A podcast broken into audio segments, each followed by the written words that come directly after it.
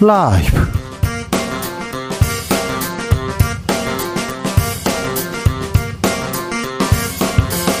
2023년 7월 21일 금요일입니다. 안녕하십니까. 주진우입니다.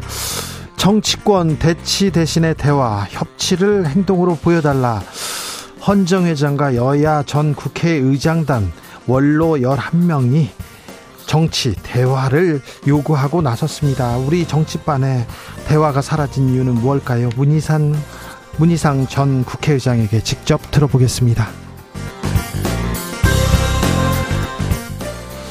후쿠시마 오염수 관련 취재에 대해서 도쿄 전력이 아, 취재를 허용했는데요. 한결에 MBC 등은 제외됐습니다. 뒷말이 무성한데 어찌된 일인지 기자들의 수다에서 짚어봅니다. 인생은 살기 어렵다는데 나는 더 어려운 것 같아요. 이렇게 생각하시는 분들 많습니다. 수해, 자연재해 당한 분들 삶이 더 고단하다고 생각할 텐데요. 라이너의 시사에서는 삶의 의미, 꿈을 잊은 어른들에게 따뜻한 위로와 안녕을 보냅니다. 애니메이션 소울 만나보겠습니다. 나비처럼 날아 벌처럼 쏜다. 여기는 주진우 라이브입니다.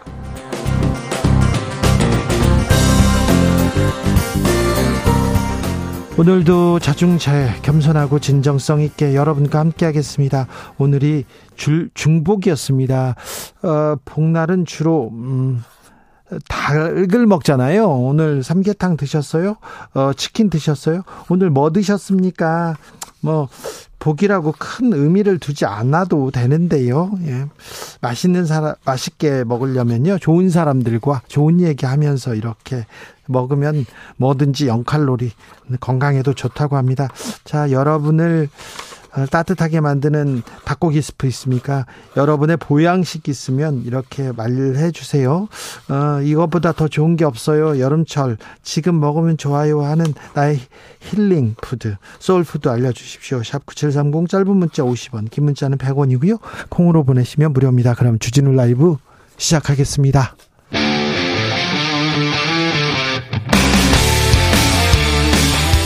탐사보도 외길 인생 20년. 주 기자가 제일 싫어하는 것은?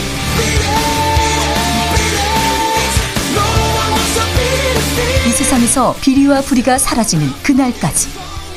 오늘도 흔들림 없이 주진우 라이브와 함께.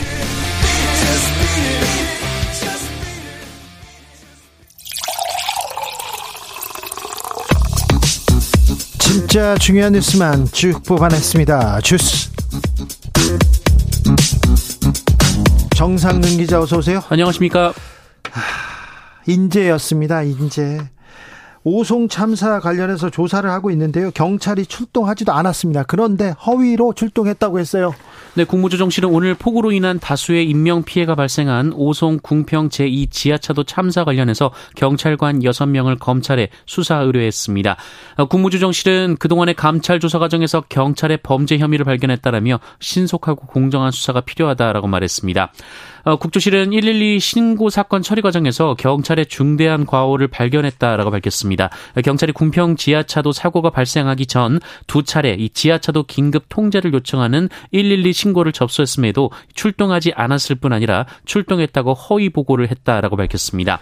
이 국무조정실은 경찰이 경찰관을 수사하면 그 결과에 대해 신뢰를 얻기 어렵다며 검찰의 수사를 의뢰한다라고 밝혔습니다. 충북 그리고 이 자치단체는 뭐 하고 있었는지도 명확하게 밝혀야 됩니다. 잘못한 사람들은 다 처벌하고 다시는 이런 일이 없, 없도록 해야 됩니다. 네.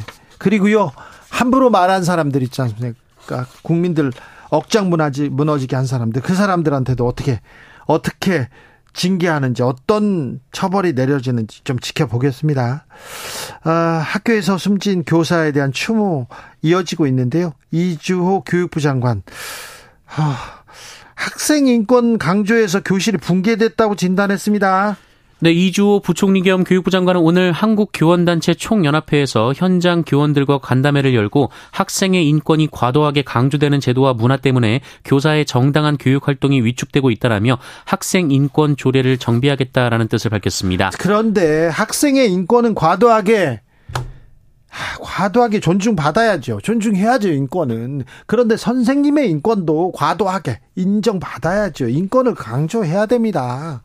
학생 인권과 선생님 인권이 다른 문제가 아닙니다. 배치되는 문제가 아니에요. 서로 선생님이 잘못했다, 학생이 잘못했다, 이럴 일이 아니라 효과적인 시스템을 이렇게 얘기해야 되는데, 무슨, 뭐, 전 정권 때 지난 진보 교육감이 학생 인권 강조했다. 이거는 문제가 있습니다. 자체 조사 잘해서 뭐가 문제인지 어떻게 바꿀 수 있는지 그런 조사에 나서야 될 거 아닙니까? 네, 어, 교육부는 이 젊은 교사의 사망 사건이 학교 현장에서 발생했고 진상 규명을 요구하는 목소리가 크다는 점을 고려해서 교육부와 서울시 교육청이 함께 조사에 나선다라고 밝혔습니다. 네. 아, 또한 다른 교사들이 학교 현장에서 겪은 이 학부모 갑질 등의 피해 사례도 분석하기로 했다라고 밝혔습니다. 무, 무저 무저 우선 서희 초등학교가 어떤 일이 있었는지 학교에서 학교 학급에서 어떤 문제가 있었는데 이렇게 됐다는 거 자체 조사부터 해야 될 것 같습니다. 자꾸 사건을 덮으려고 하는데 교장 선생님, 교육청 그러시면 안 됩니다. 학교 청 함구령 내릴 때가 아닙니다. 애도도 못하게 한다. 이거 잘못된 거 잘못된 것 같습니다. 고인 고인이 학부모 민원으로 괴로워했다는 얘기가 있었지 않습니까?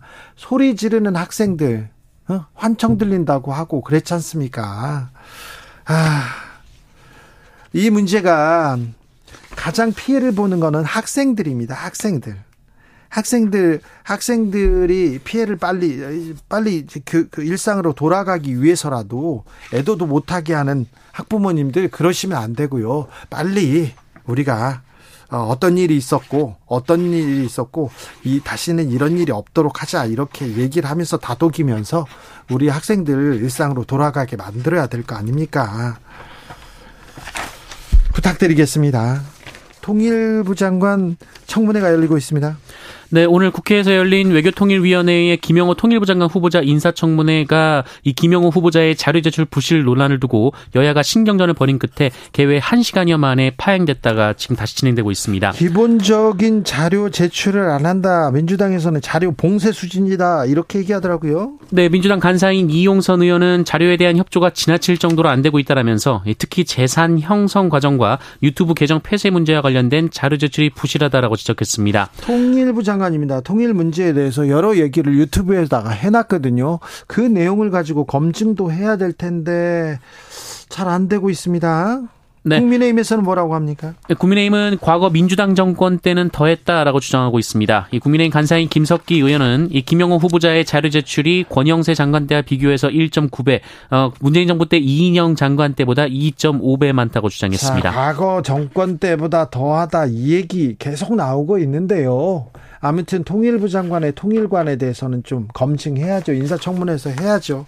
자료는 내야 될 텐데 이 얘기 계속됩니다. 국회 윤리위원회가 김남국 의원에 대한 제명 권고했습니다. 네, 국회 윤리심사자문위원회는 어제 가상자산 보유 논란으로 민주당을 탈당한 김남국 의원에 대한 심사 결과 이 최고 징계수위인 의원직 제명을 국회 윤리특별위원회에 권고하기로 했다라고 밝혔습니다. 왜요? 어, 자문위원회 유재풍 위원장은 전체적으로 소명이 성실하지 못했다라고 말했습니다. 소명이 성실하지 못했다고 합니다. 김남국 의원은요?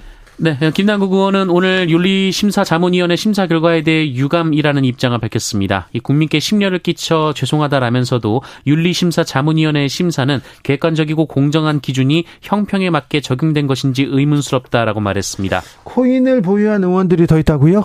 네, 유재풍 위원장은 국회법 개정에 따른 국회의원 가상자산 등록과 관련해 299명 의원 모두가 보유, 보유 거래 내역을 자문위에 제출했으며 어, 이중 총 11명이 가상자산을 보유를 하고 있다고 신고했다고 밝혔습니다.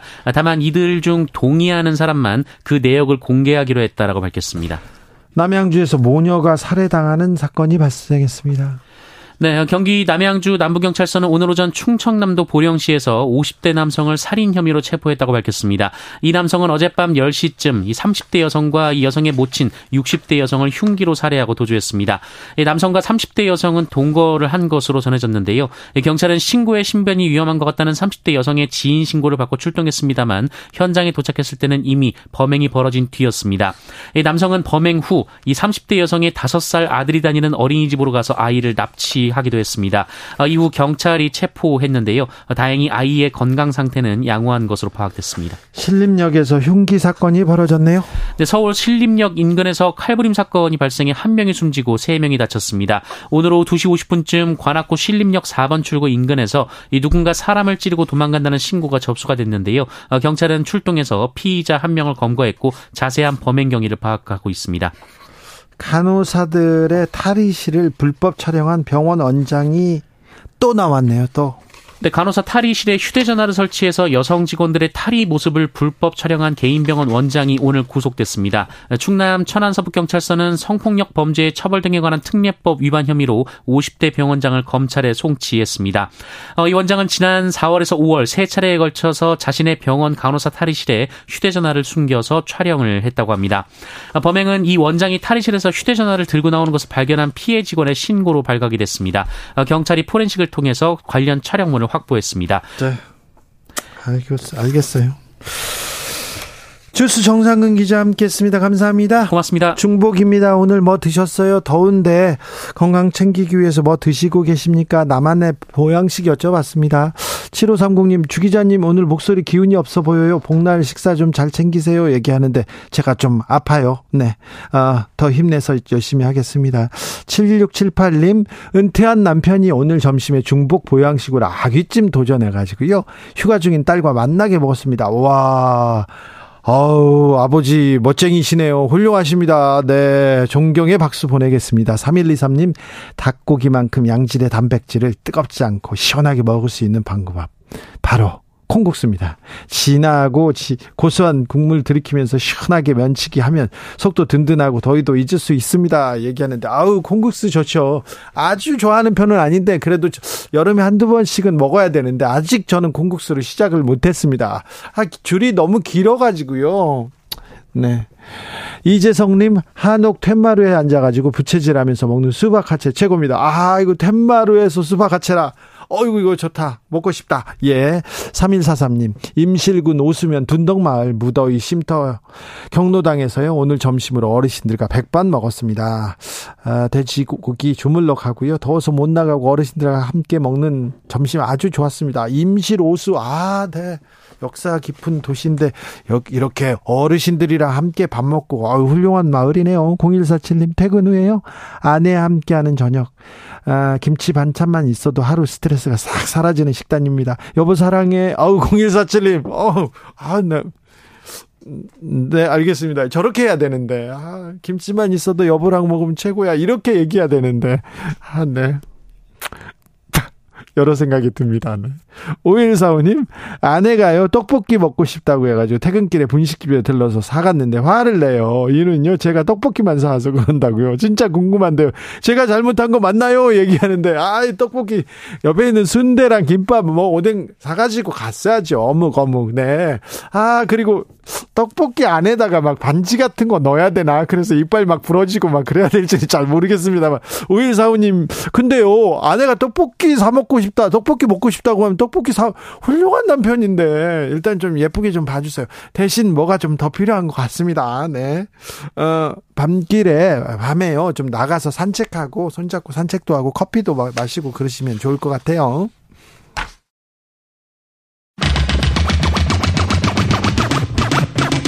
주진우 라이브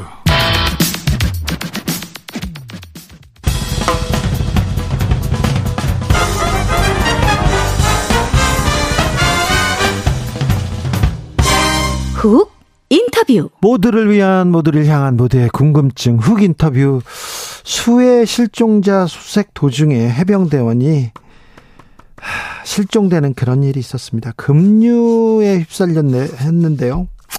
올 해 20살이었어요. 일병이었고요. 아, 구명조끼도 안 입고 급류를 수색한다. 이거 좀 이해가 안 됐는데요. 음, 명백한 인재라는 비판 피할 수 없습니다. 임태훈 군 인권센터 소장과 함께 좀 자세히 짚어보겠습니다. 소장님 안녕하세요. 네, 안녕하십니까. 아, 실종자 수색 중에 해병대원이 실종됐습니다. 그리고 숨진 채 발견됐습니다. 이번 소식 듣고 어떤 생각 드셨어요? 어, 우선 제가 그 월요일에 해병 1사단을 다녀왔습니다. 네. 그 5년 전에 마리논 헬기 추락 희생자 추모식이 있어서요. 예. 해마다 7월 17일이면 이제 그 일사단을 방문을 합니다.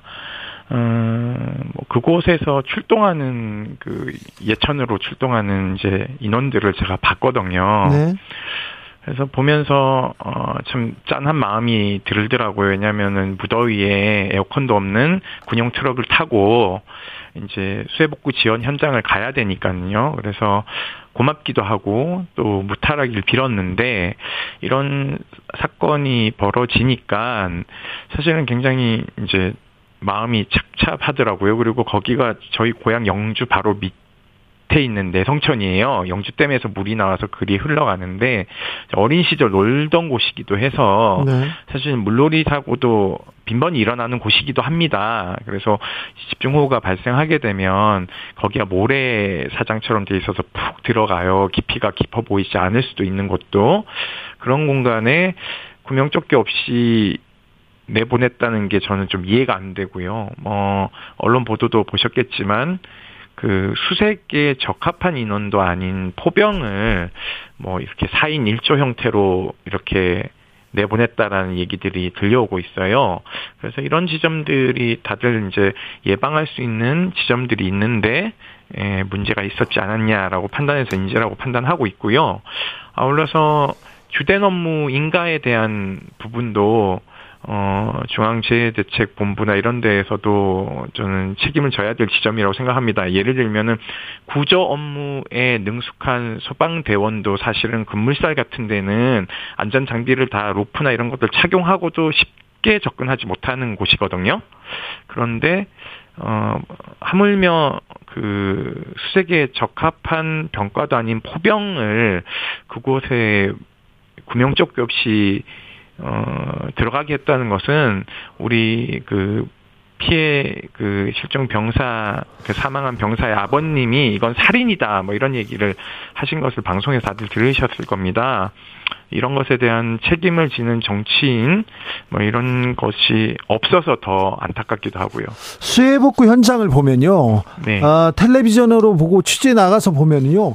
급류 그리고 또천 어, 그런 부분에요. 병사들이 손에 손을 잡고 이렇게 걸어가요. 그러다가 보이지도 않는데 거기에다가 뭐, 뭐, 어, 뭐 철제물 같은데 다칠 수도 있을 것 같고, 금리에, 어, 휘말릴 수도 있을 것 같다. 그런 걱정됐는데 왜 이렇게 비가 오거나 문제가 생기면 장병들이 나가서 그것도 온몸으로 이걸 뭐 온몸으로 이 그 복구에 나서야 되는지 좀 이해가 안 갑니다. 아, 그거는 제가 설명을 드리겠습니다. 어, 우리 재난안전관리 기본법하고요. 어, 국방재난관리훈령이라는 게 있어요. 그래서 국방부 장관이 재난신속 대응부대를 지정을 합니다. 그래서 법령에 따라서 소방청이나 이런 곳에서 어, 대응 부대에다가 작전 임무 수행의 범위, 그러니까 지장이 없는 범위 내에서 지원을 하도록 되어 있어요. 그러니까 사실은 이제 이게 재난 문제가 안보 문제하고도 겹치는 지점이 있거든요. 그래서 출동을 하게 되는데 이 같은 경우에도 사실상 안전에 만전을 기해야 되는데 그렇게 하지 않는 것은 문제가 있고요. 어 저는 이게 이제 이런 그 재난 신속 대응 부대를 운영하는 데 있어서 과연 숙달된 어떤 형태의 인원들이 가는지에 대한 부분도 이번에 점검할 필요가 있다고 보는데요. 다만 이제 문제가 되는 것은 포병이 왜 갔는가에 대한 의구심은 계속적으로 어, 따라나는 의문이긴 합니다. 형우남님께서 진짜 말도 안 됩니다. 아무리 해병대라고 해도 구명조끼도 없이 손에 손 잡으면 다 해결됩니까? 홍승표님 장갑차도 물살이 세서 철수했다는데 구명조끼 는 안전줄도 없이 애들을 밀어 넣나요? 스피커님 아버지도 소방관이었는데 얼마나 부모님은 황망할까요? 얘기합니다. 자 이거 명 백하게 어, 지휘부의 책임인 것 같습니다. 국방부는 뭐라고 합니까? 해병대는 뭐라고 합니까? 그 국방부는 이제 본인들의 책임을 지지 않기 위해서 사실은 해병대에 다 전가하고 있는 상황이고요. 어, 그리고 총리도 사실상 7월 15일 날 이렇게 병력 동원하라고 지시를 했습니다. 그러니까 사실은 국무총리께서 책임을 지셔야 될 지점이 저는 있다고 보고 있고요. 어, 다만 이제 그것에 대한 것은 면밀하게 살펴봐야 되는데요. 어, 사고가 있 죽기 전날인지 그날인지는 모르겠으나 좀 확인해봐야 되는데 어, 사단장이 현장을 방문해서 해당 포병 음, 그 부대를 질책했다는 얘기가 있어요. 그래서 이 부분도 사실은 뭐 이게 그 과도한 실적 내기의 일환이었다면 어, 그, 해병대 1사단장은 지휘 책임에서 자유롭지 않다. 보직 해임으로 끝날 문제가 아니다. 저는 그렇게 보고 있고요. 어, 저는 명백히, 어, 이 수해 그 재난 신속 부대의 작전이 실패했다. 라고 생각을 하고 있습니다. 그렇기 때문에 이것에 대한 법적, 어, 도덕적 책임은 어, 반드시 져야 된다라고 생각을 하고 있습니다. 속보 말씀드리겠습니다. 경북 예천에서 실종자 한 명이 숨진 채 발견됐습니다. 남은 실종자는 두 명입니다. 아, 실종자 한 명이 숨진 채 발견됐다는 말씀 드립니다. 음, 항상 이렇게 재난이 발생하면요. 군인이 출동합니다. 군인이 출동하는데 그러면서도 여기에서 사고가 나고 실 이렇게 또 여기에서도 희생을 받습니다. 이번 사건의 핵심, 이번 사고의 핵심은 뭐라고 생각합니까? 어, 저는 병사들을 아직까지 소모품으로 보는 우리 군 당국의 문제점 그리고 어 정부의 인식에 문제점이 있다고 보고 있습니다. 네. 아, 만약에 그곳에 어 영관급 장교나 어, 장성급 장교가 가서 어 그러한 행위를 한다면은 안전 장구를 다 갖추지 않는 것에 대해서 문제 제기를 누군가는 하겠죠. 안 할 수 없죠. 네, 그렇죠. 그러니까 사실은 그 우리가 출동해서 대민 지원이나 이런 재난 신속 부대를 대응하는 걸 보면요. 장화 신고 삽 들고 다니는 게 끝입니다. 그래요. 네, 사실은 안전모도 착용을 시켜야 되고요. 왜냐하면은 어, 수해가 난 지역은 집안이 약하기도 하고요. 건물이 붕괴될 수도 있기 때문에 그러한 이제 부상이나 이런 것들에 대해서 최소화해야 되는 게 있는데 사실 장화 같은 경우에는 굉장히 뭐그 흉기로 될 수 있는 지점들이 찔릴 가능성도 그럼요. 높아서 바위나 이게 철제 매우 취약해 가지고요. 장화 그렇죠. 신고 다리 다치는 사람들 많아요. 네, 그렇기 때문에 안전화를 구비해야 되는데요. 사실은 병사들 소모품 취급하니까 그런 예산은 편성하지 않았겠죠. 그러니까 병사들 귀한질 아직 모른다라는 것이 저는 여전히 병역 내에 인권 문제가 네, 네. 어, 사각지대로 놓여 있지 않는가라는 것이 여실히 드러났고요. 핸드폰을 사용하니까 군대 많이 좋아졌다라고 얘기를 하고 월급도 많이 올라가서 좋다라고 하지만 여전히 이런 것에서 장병들이 본인의 생명을 걸어야 하는 안전하지 않은 군대라는 것이 이번에 입증됐기 때문에 네. 지금 현재 병력이 투입된 인원들의 부모님들은 굉장히 노심초사를 하고 있다는 아, 그럼요. 걱정되죠. 아셔야 되고요. 네. 저는 건강한 모습으로 자식을 온전한 모습으로 돌려주는 것도 국가의 책무라고 생각을 하고 있습니다. 예. 이것을 망각한 군대가 과연 적을 향해서 어, 싸워서 이길 수 있을까에 대해서 저는 이번에 되물어야 된다고 생각하고 네. 있습니다. 박은학님께서 군인은 소모품이 아닌 인간입니다. 이건 상부 관리자의 무리한 성과. 욕심 말고는 설명이 안 됩니다. 사수님께서 아들 군대 보낸 부모들 밤잠 못 자겠습니다. 그러니까요, 밤잠 못 자요. 너무 가슴이 아파가지고 내 아이를 잃은 것처럼 슬퍼하는 그런 사람들 많이 있습니다. 유민정님께서는요, 이렇게 누군가가 죽어야만 바뀌어진 지원지는 겁니까? 다 알고 있는 부분인데 왜 바꿀 생각을 안 하고 아니라기만 할까요? 이번 사건 이후에도 바뀌는 게 있을까요? 그러니까요. 대민 지원이라고 하지만 홍수 피해 지원이라고 하지만 매우 위험한 일이었어요. 사람이 죽었지 않습니까? 근데 이런 일이 한두 번이 아니었는데 바꿔야 될 텐데 바꿀 수 있을까요, 소장님? 어, 바꿔나가야 되죠. 바꿔나가지 않으면 지금 의무 복무 제도를 채택, 징병제를 채택하고 있는, 있는 우리나라에서는요, 이런 사고가 매일 벌어질 수밖에 없습니다. 사실은 다들 잘 몰라서 그러시는데요.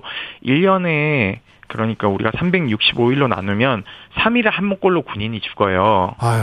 어, 그, 그러면은 그렇게 많은 군인이 전시도 아닌데 네. 죽는다는 것은 우리 병영 구조 내 문제가 여전히 어뭐 이게 뭐라 그럴까 철의 장막 비슷하게 네. 폐쇄적인 것이다. 지금도 보십시오.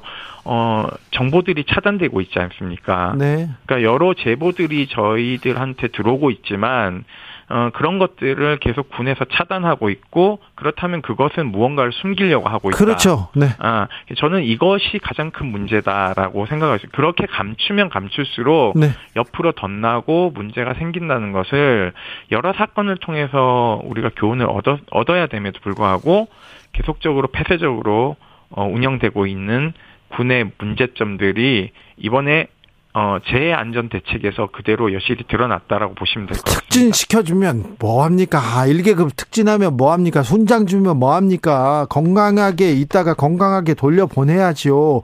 자, 이번 희생에서 좀 배워야 됩니다. 재발 방지 대책 세워야 됩니다. 자, 근본적으로 달라져야 되는데 뭐부터 바꿔 나가야 됩니까? 저는 어, 그 같은 뉴스를 보시지 않았습니까? 국민 여러분들이요.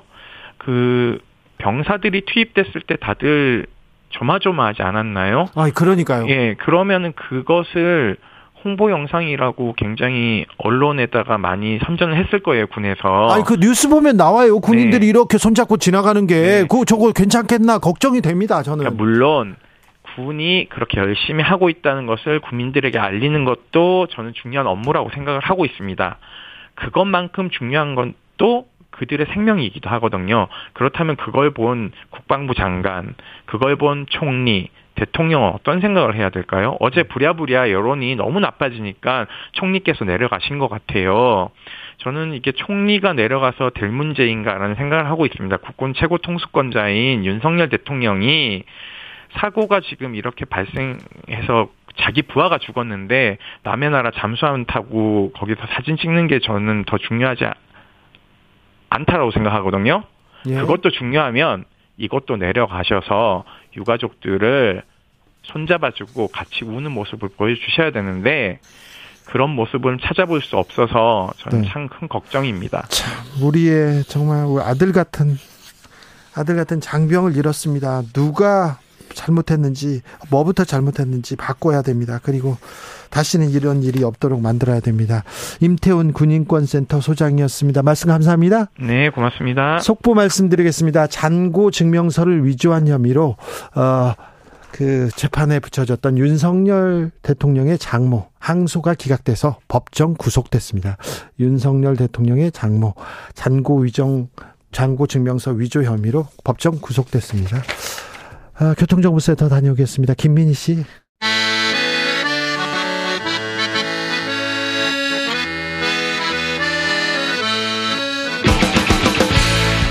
역사를 잊은 민족에게 미래는 없다. 역사에서 배우고 미래를 열어 가겠습니다.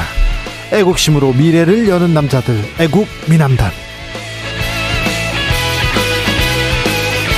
애국 미남단 1호 단원입니다. 역사학자 전호영 교수 모셨습니다. 네, 안녕하세요. 네. 저는 사무 단원인데요. 아직 예비 단원입니다. 어, 미남을 못 붙여가지고 그렇습니다. 자, 교수님 오늘은 어떤 수업, 어떤 얘기 해주시겠습니까? 어, 대통령 부인 리투아니아에서 어, 명품 쇼핑이 좀 논란이잖아요. 그래서 예. 명품이라고 하는 게 도대체 뭔가? 명품이 뭘까요?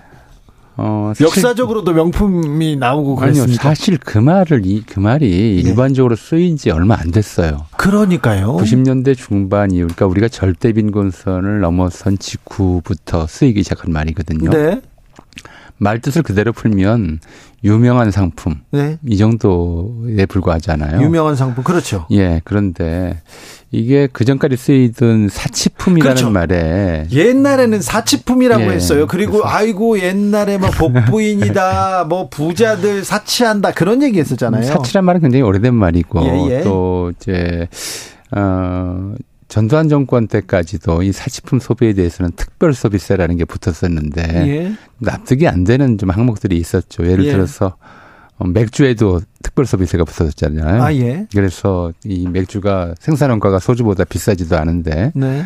맥주 마시면 좀 귀족 같은 분위기도 나고 그렇죠. 그랬었는데 일단 사치라고 하는 것의 사는 네.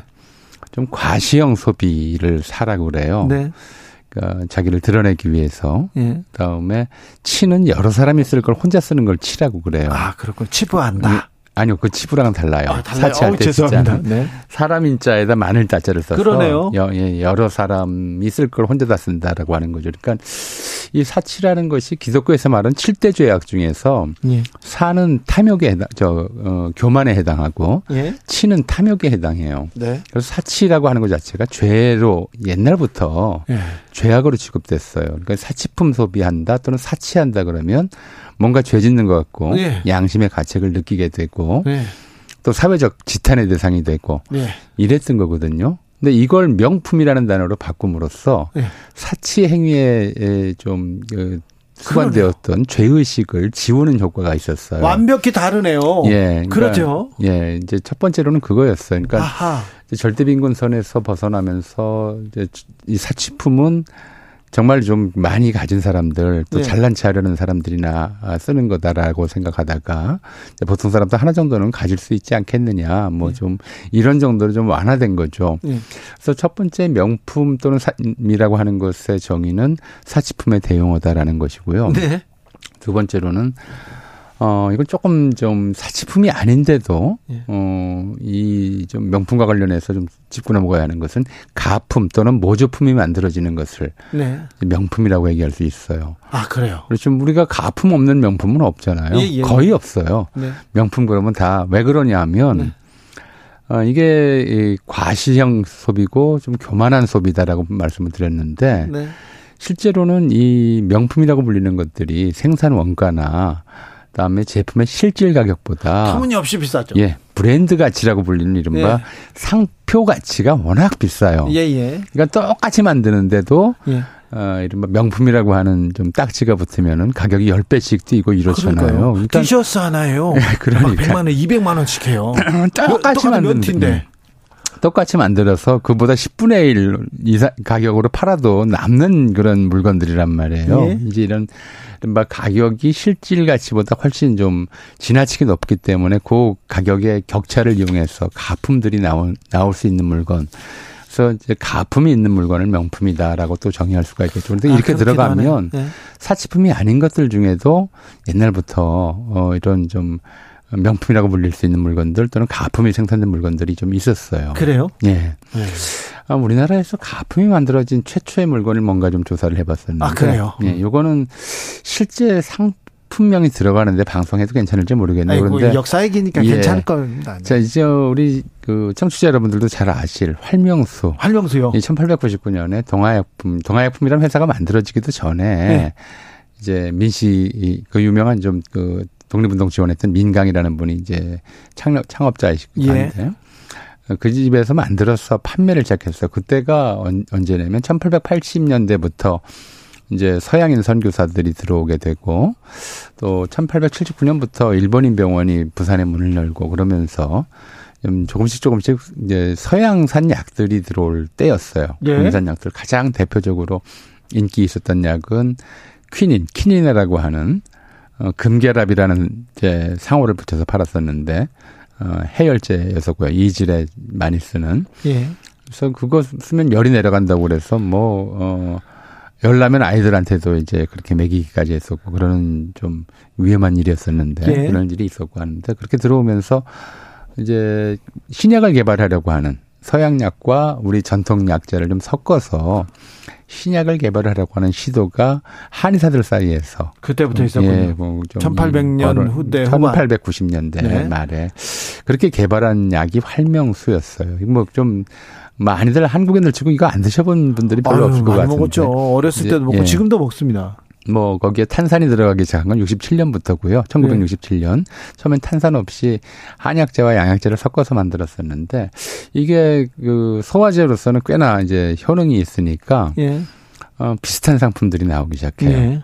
이름을 살짝 바꾸죠. 아, 그렇죠. 그냥 이제 가품에 가까운데 예, 활명수 이름에 회생 활명수 예. 아니면 생명수 예. 아니면 활명액 이런 식의 이제 유사 제품들이 아, 나오게 되니까 그러네요. 예.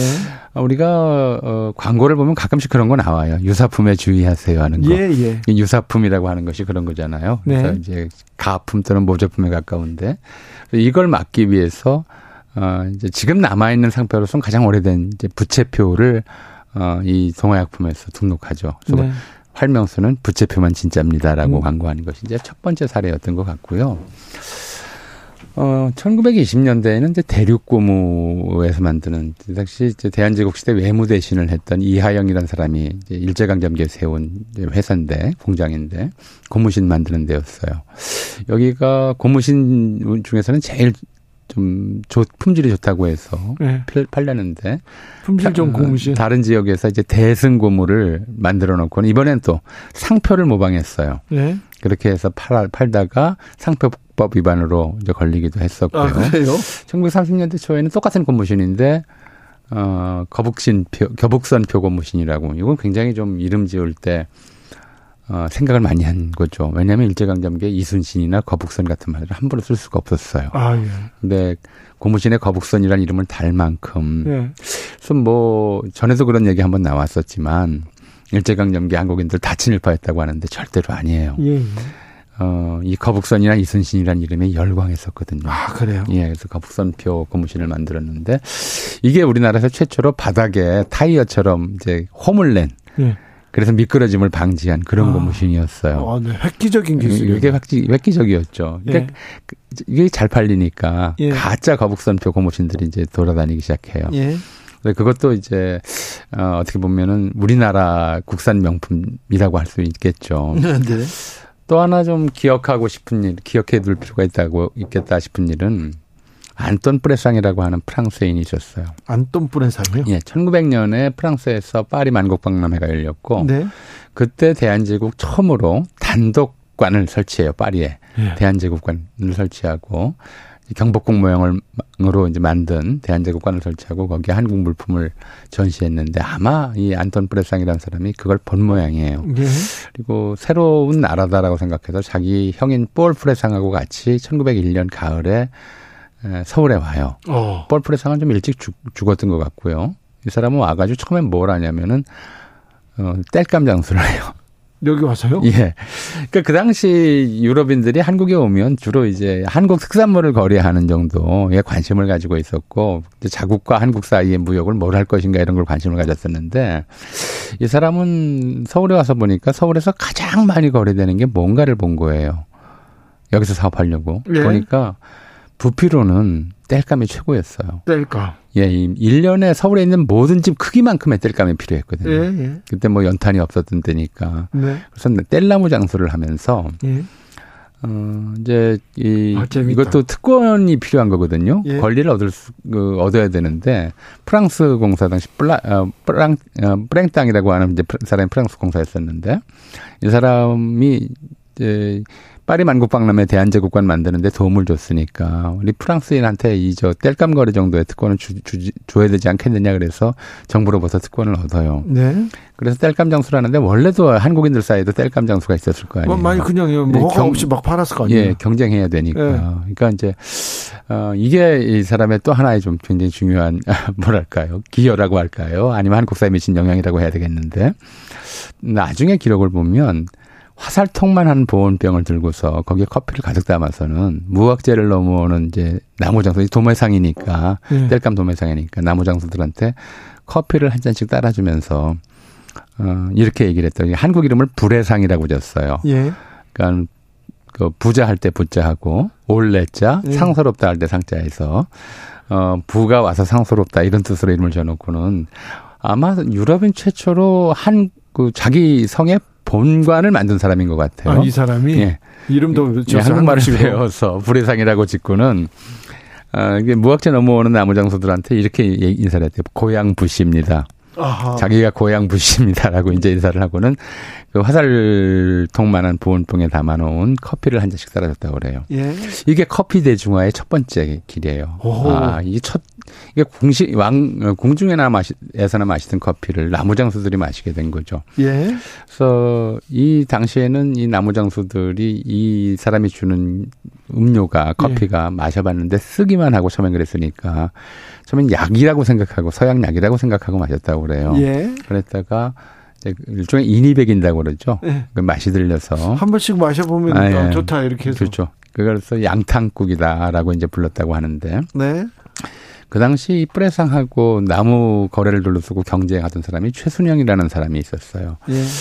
이 사람도 그래서 아, 그냥 그 전까지는 아, 아무것도 안 주고 네. 나무만 사왔었는데 저수 쪽에서 커피 서비스라니까 우리도 뭔가 대접해야 되겠다 해서 네. 막걸리를 한 사발씩 이제 줬다고 하는데 네. 아, 막걸리보다 커피가 훨씬 더 이렇게 사람들의 마음을 끌었던 모양이어서 어, 이제 네. 예, 서울 그 땔감 거리의 상당 부분을 독점할 만큼 큰 돈을 벌어서 나무장수로 어저 아시는 분들은 많이 아실 거예요. 좀 성북동에 가면 간송미술관이 있어요. 예. 간송미술관 건물이 프레상이 지은 자기 별장으로 지은 건물이에요. 아, 그렇습니까? 예. 프레상이 자기 별장으로 지어놓은 건물이고 서울에서 예, 어, 크게 성공을 해서 예. 별장도 짓고 돈을 많이 벌었었는데 어, 1930년대쯤 되면서부터 이제 조금씩 연탄 소비가 시작이 돼요. 네. 그러니까, 어, 뗄나무 소비 시장이 좀 줄어드니까 또 당시에 1920년대부터 이른바 양풍이라고 하는 서양식 의복이나 또 기생이나 일부 귀부인들을 좀 중심으로 해서 유럽 물건을 쓰려고 하는 네. 사람들이 좀 생겨나기 시작했어요. 네. 프랑스에서 화장품, 향수 이런 것들을 또 가방 이런 것들을 수입해서 파는 쪽으로 업종을 바꿔요. 30년대 1930년대 예, 예, 이미요. 예. 오. 아니 근데 사실은 뭐 로레알 청판 같은 경우는 1911년에 우리 서울에 들어와요. 화장품 로레알이요? 예. 오. 그 염색약 그 특히 예. 그 두발 염색제 판매로 유명했었죠. 아, 로레알 아, 같은 데도. 그때도요? 예. 그런 식으로 좀 일찌감치 이제 유럽 시장하고 유럽 상품하고는 어, 접촉을 해왔었거든요. 제 친구 중에요. 예. 유승환 감독이라고 있는데 아 너 좋아 보인다 뭐 좋다 네. 그러면 이거 미제요 이거 예. 외국산이요 이렇게 얘기하거든요. 예. 근데 1930년대 프랑스산 예. 오 엄청난 아, 그랬죠. 근데 그 당시에는 이걸 이제 외, 외제라고 안 부르고 네. 박내품. 박내품요? 선박을 배를 타고 온 물건이다. 아, 그러니까 바다 건너온 물건이요. 건너온 물건이다. 예. 그때 그렇게, 그때 예. 그때 그렇게 불렀던 거죠. 네. 그걸로 꽤좀 심심치 않게 돈을 벌었는데 1937년에 중일 전쟁이 나고 나서 예. 어, 이제 일본에 대한 국제 연맹의 제재가 본격화하죠. 예. 그래서 유럽 각국이 특히 연합국이 이제 또 일본이 독일, 이탈리아와 이제 추축국 동맹을 맺으니까 경제 제재를 하면서 일본과의 무역 관계를 끊어버려요. 그러니까 프레상 이런 사람 이 사람이 이제 프랑스에서 물건을 수입할 길이 두절돼 버리니까 예. 용산에다가 이제 공장을 만들고 예. 본격적으로 가짜 물 화장품을 생산하기 시작한 거죠. 아, 예. 가품을 생산해요. 네. 근데 어, 이제 상호는 제품명은 세봉이라고 붙이고. 아, 또 프랑스. 프랑스어로 세봉이라고 붙이고. 아니, 근데 그때 음. 조선 사람들한테도 외국산 아, 그로가 잘 먹혀요? 아, 그게 먹히죠. 왜냐하면 그 무렵에 이미 이제 hollywood 영화들이 들어오기, 시작했어요? 들어오기 시작했었고, 뭐, 이제, 아, 몇몇 여배우들은 그, 그, 막, 그, 뭐라 그래야 되나요? 국민적 그 관심이 있습니까? 아, 스타가 되기도 하고 외국 여배우가요? 그럼요. 어 그렇군요. 어, 그런 상태였기 때문에 네. 이제 이런 그 세봉이라는 상품 그 세봉. 제품명을 달고 made in France. 네. 뭐 이런 식으로 이제 가짜 상표를 만들어 붙여서 팔았는데 꽤 많이 팔렸대요. 네. 그랬다가 프랑스와 이게 경제 관계가 두절되는데 이게 어떻게 들어오나 싶은 일본 경찰이 네. 찾아내서 네. 그래서 상표법 위반으로 이제 처벌받았습니까? 예, 처벌받고 아. 강제 추방됐죠. 아, 여기저기 다 뺏기고 그래서 네. 그래서 이제 그 성북동 프레상의 예, 별장이 네. 간송에게 넘어갔던 그런 이제 이야기가 있어요. 아, 이 세봉 재밌네요. 예, 그만 그런 일도 있었고요. 예.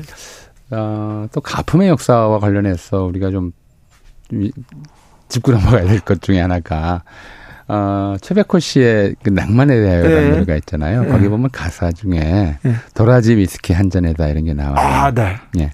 이 도라지 위스키는 뭐 1950년대, 60년대에 50년대 말부터 60년대에 걸쳐서 대표적인 국산 위스키로 굉장히 많이 팔렸고 대중적 성과를 누렸죠. 북한에도 도라지 북한에는 아직도 도라지 위스키 있습니다. 도라지 술인데 네. 이게 좀 달라요. 달라요? 예.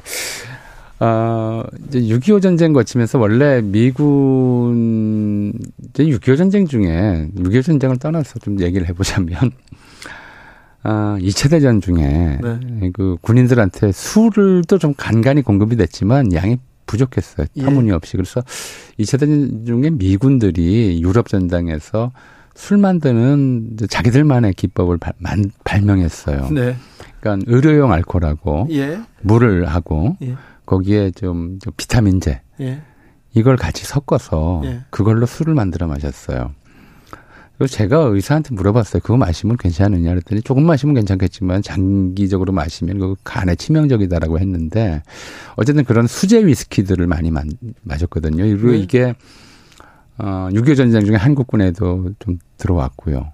양주 만드는 법인데. 네. 그래서 당시 어, 의무병으로 근무했던 어떤 분의 회고록에 따르면 군대에 있으면서 결혼하게 돼서 장인한테 인사를 갈 때 의무장교한테 의료용 알코올 한병 얻고 거기에 그거하고 물을 50도 50으로 타서 의료용 알코올이 대략 95% 되니까 물 반 타면은 거의 50도 가까운 이제 도수가 나와요. 네. 거기다가 이제 비타민제를 좀 갈아 넣어서 네. 어, 그렇게 해서 만든 사제술을 가지고 어, 인사드리러 가는군요. 어, 장인 될 사람한테 인사드리러 가서 그 높은 점수를 받았다고 아, 그래요? 그런 술 마시는 것도 굉장히 어렵던 시절이죠. 그랬다가 아, 장인 기절시키려고 한 건 아니겠죠. 상대적으로 싼 위스키가 일본에서 그 미군 PX로 들어왔고 예. 미군 PX에서 한국인들 사이에 유포되기 시작해요. 네. 그게 일본에서 만든 위스키 이름이 도리스 위스키예요. 도리스. 예, 도리스 위스키였죠. 근데 당시만 해도 우리가 일, 일본과 국교를 맺지 않았, 않았던 때였고, 네. 일본 상호를 도용하는 것 자체에 대해서 죄의식을 가질 이유가 없었던 때라서, 예. 어떤 좀, 그, 양조 공장에서, 예. 도리스 위스키라는 상표를 붙여서 그냥 내놓은 거예요. 예, 도리스. 근데 날개도치들 팔렸죠. 아 그래요? 예. 일본 뭐 도리스하고 일본 상관이 도리스하고 뭐 맛도 관- 별 차이가 없고 그러니까 그래요. 뭐 그냥 수입품인 줄 알고 예, 예. 그러니까 일본 도리스 위스키의 가품이었던 셈이에요. 그러네요. 그랬다가 그냥 그 정부에서도 놔뒀어요 오랫동안. 네. 58년인가에 가서야 상표법 위반으로 네. 이게 이제 일본 상표를 도용했다고 하는데 이, 이 상표 협정도 맺어지지 않은 상태여서 좀 애- 애매한 좀 그런 처지였어요. 네. 어쨌든 뭐 걸렸으니까 만들지 말라고 하니까 그래서 도리스 위스키하고 좀 이름이 비슷하고 그러면서 토종이라는 느낌을 주는 이름으로 바꾼 것이 도라지 위스키였어요. 아 도라지를 넣어가지고 담근 술하고는 전혀 상관이 없어. 전혀 다르죠. 그래요? 그래서 이북, 이북에 있는 도라, 도라지 술은 도라지로 만든 도라지로 만든 거고요. 예.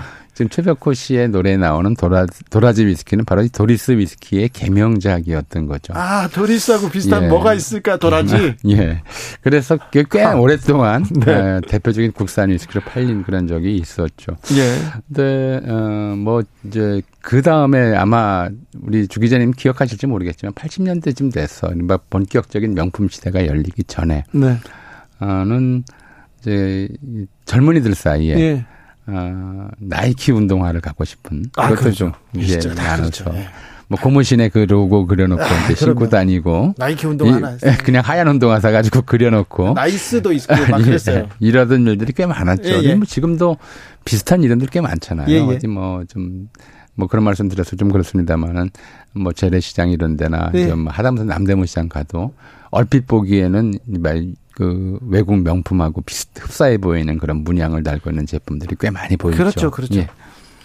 아, 그렇죠. 옛날에는, 옛날이라고 하면 안 되는데, 그래도 70년대, 80년대 막 그럴 때는 외, 외제, 밀수로 들어오든, 뭐 외국산이면 무조건 좋았잖아요. 그러다 한동안 우리나라 제품이 좋다, 국산 수비, 소비 막 얘기하다가 언제부턴가 명품, 명품 합니다. 그게 이제 90년대 중반 이후부터 사실 제 기억에도 그래요. 2000년대 들어와서 저도 뭐 유명한 해외 명품 얘기를 어디서 처음 봤냐면 네. 제 개인적 경험입니다만은 아, 이 김정은의 형 김정남 있죠. 아, 예. 김정남 부인이 일본에 나타난 적이 있어요. 나타나 쇼핑하죠. 예, 예, 그래서 나타난 적이 있는데 그때 아, 뭐 프랑스제 모험 명품 가방을 들었다. 예. 그래서 그, 처, 전 그때 그 이름을 처음 들었어요. 아하. 뭐 루이 뭐 네, 뭐라고 네, 하는 네, 그 네. 이름을 처음 들었는데 어, 나 그때까지만 해도 그 좀 문양이 남대문 시장이 굉장히 흔했던 문양인데 네. 어 저게 대단한 거보다 그러니까 대단한 건가 보다 이런 생각을 좀 한 적이 있었죠. 근데 지금은요, 음, 아주 그런 고가의 명품 광고를요, 한국 연예인들이, 그것도 10대 연예인들이 막 합니다. 그렇죠. 그래서요 지금은요, 10대들도 엄마 나 그거 사줘요. 이렇게 얘기한다. 그러니까 뭐 누가 얼마 전에 왔던 초등학생 딸이 네, 어뭐 신발 하나 사달랐는데 신발 값이 100만 원이 넘더라. 네. 이런 얘기를 한 걸 들은 적이 있습니다. 아이고, 참. 한님께서 전우영 교수님 다방면으로요 많은 역사 훅 빨려듭니다 존경합니다 얘기했습니다 오늘도 잘 들었습니다 애국 미남단 역사학자 전우영 교수와 함께했습니다 감사합니다 네 감사합니다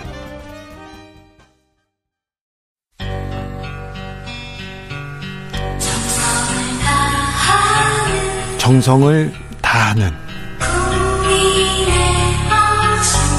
국민의 방송. KBS 주진우 라이브. 그냥 그렇다고요.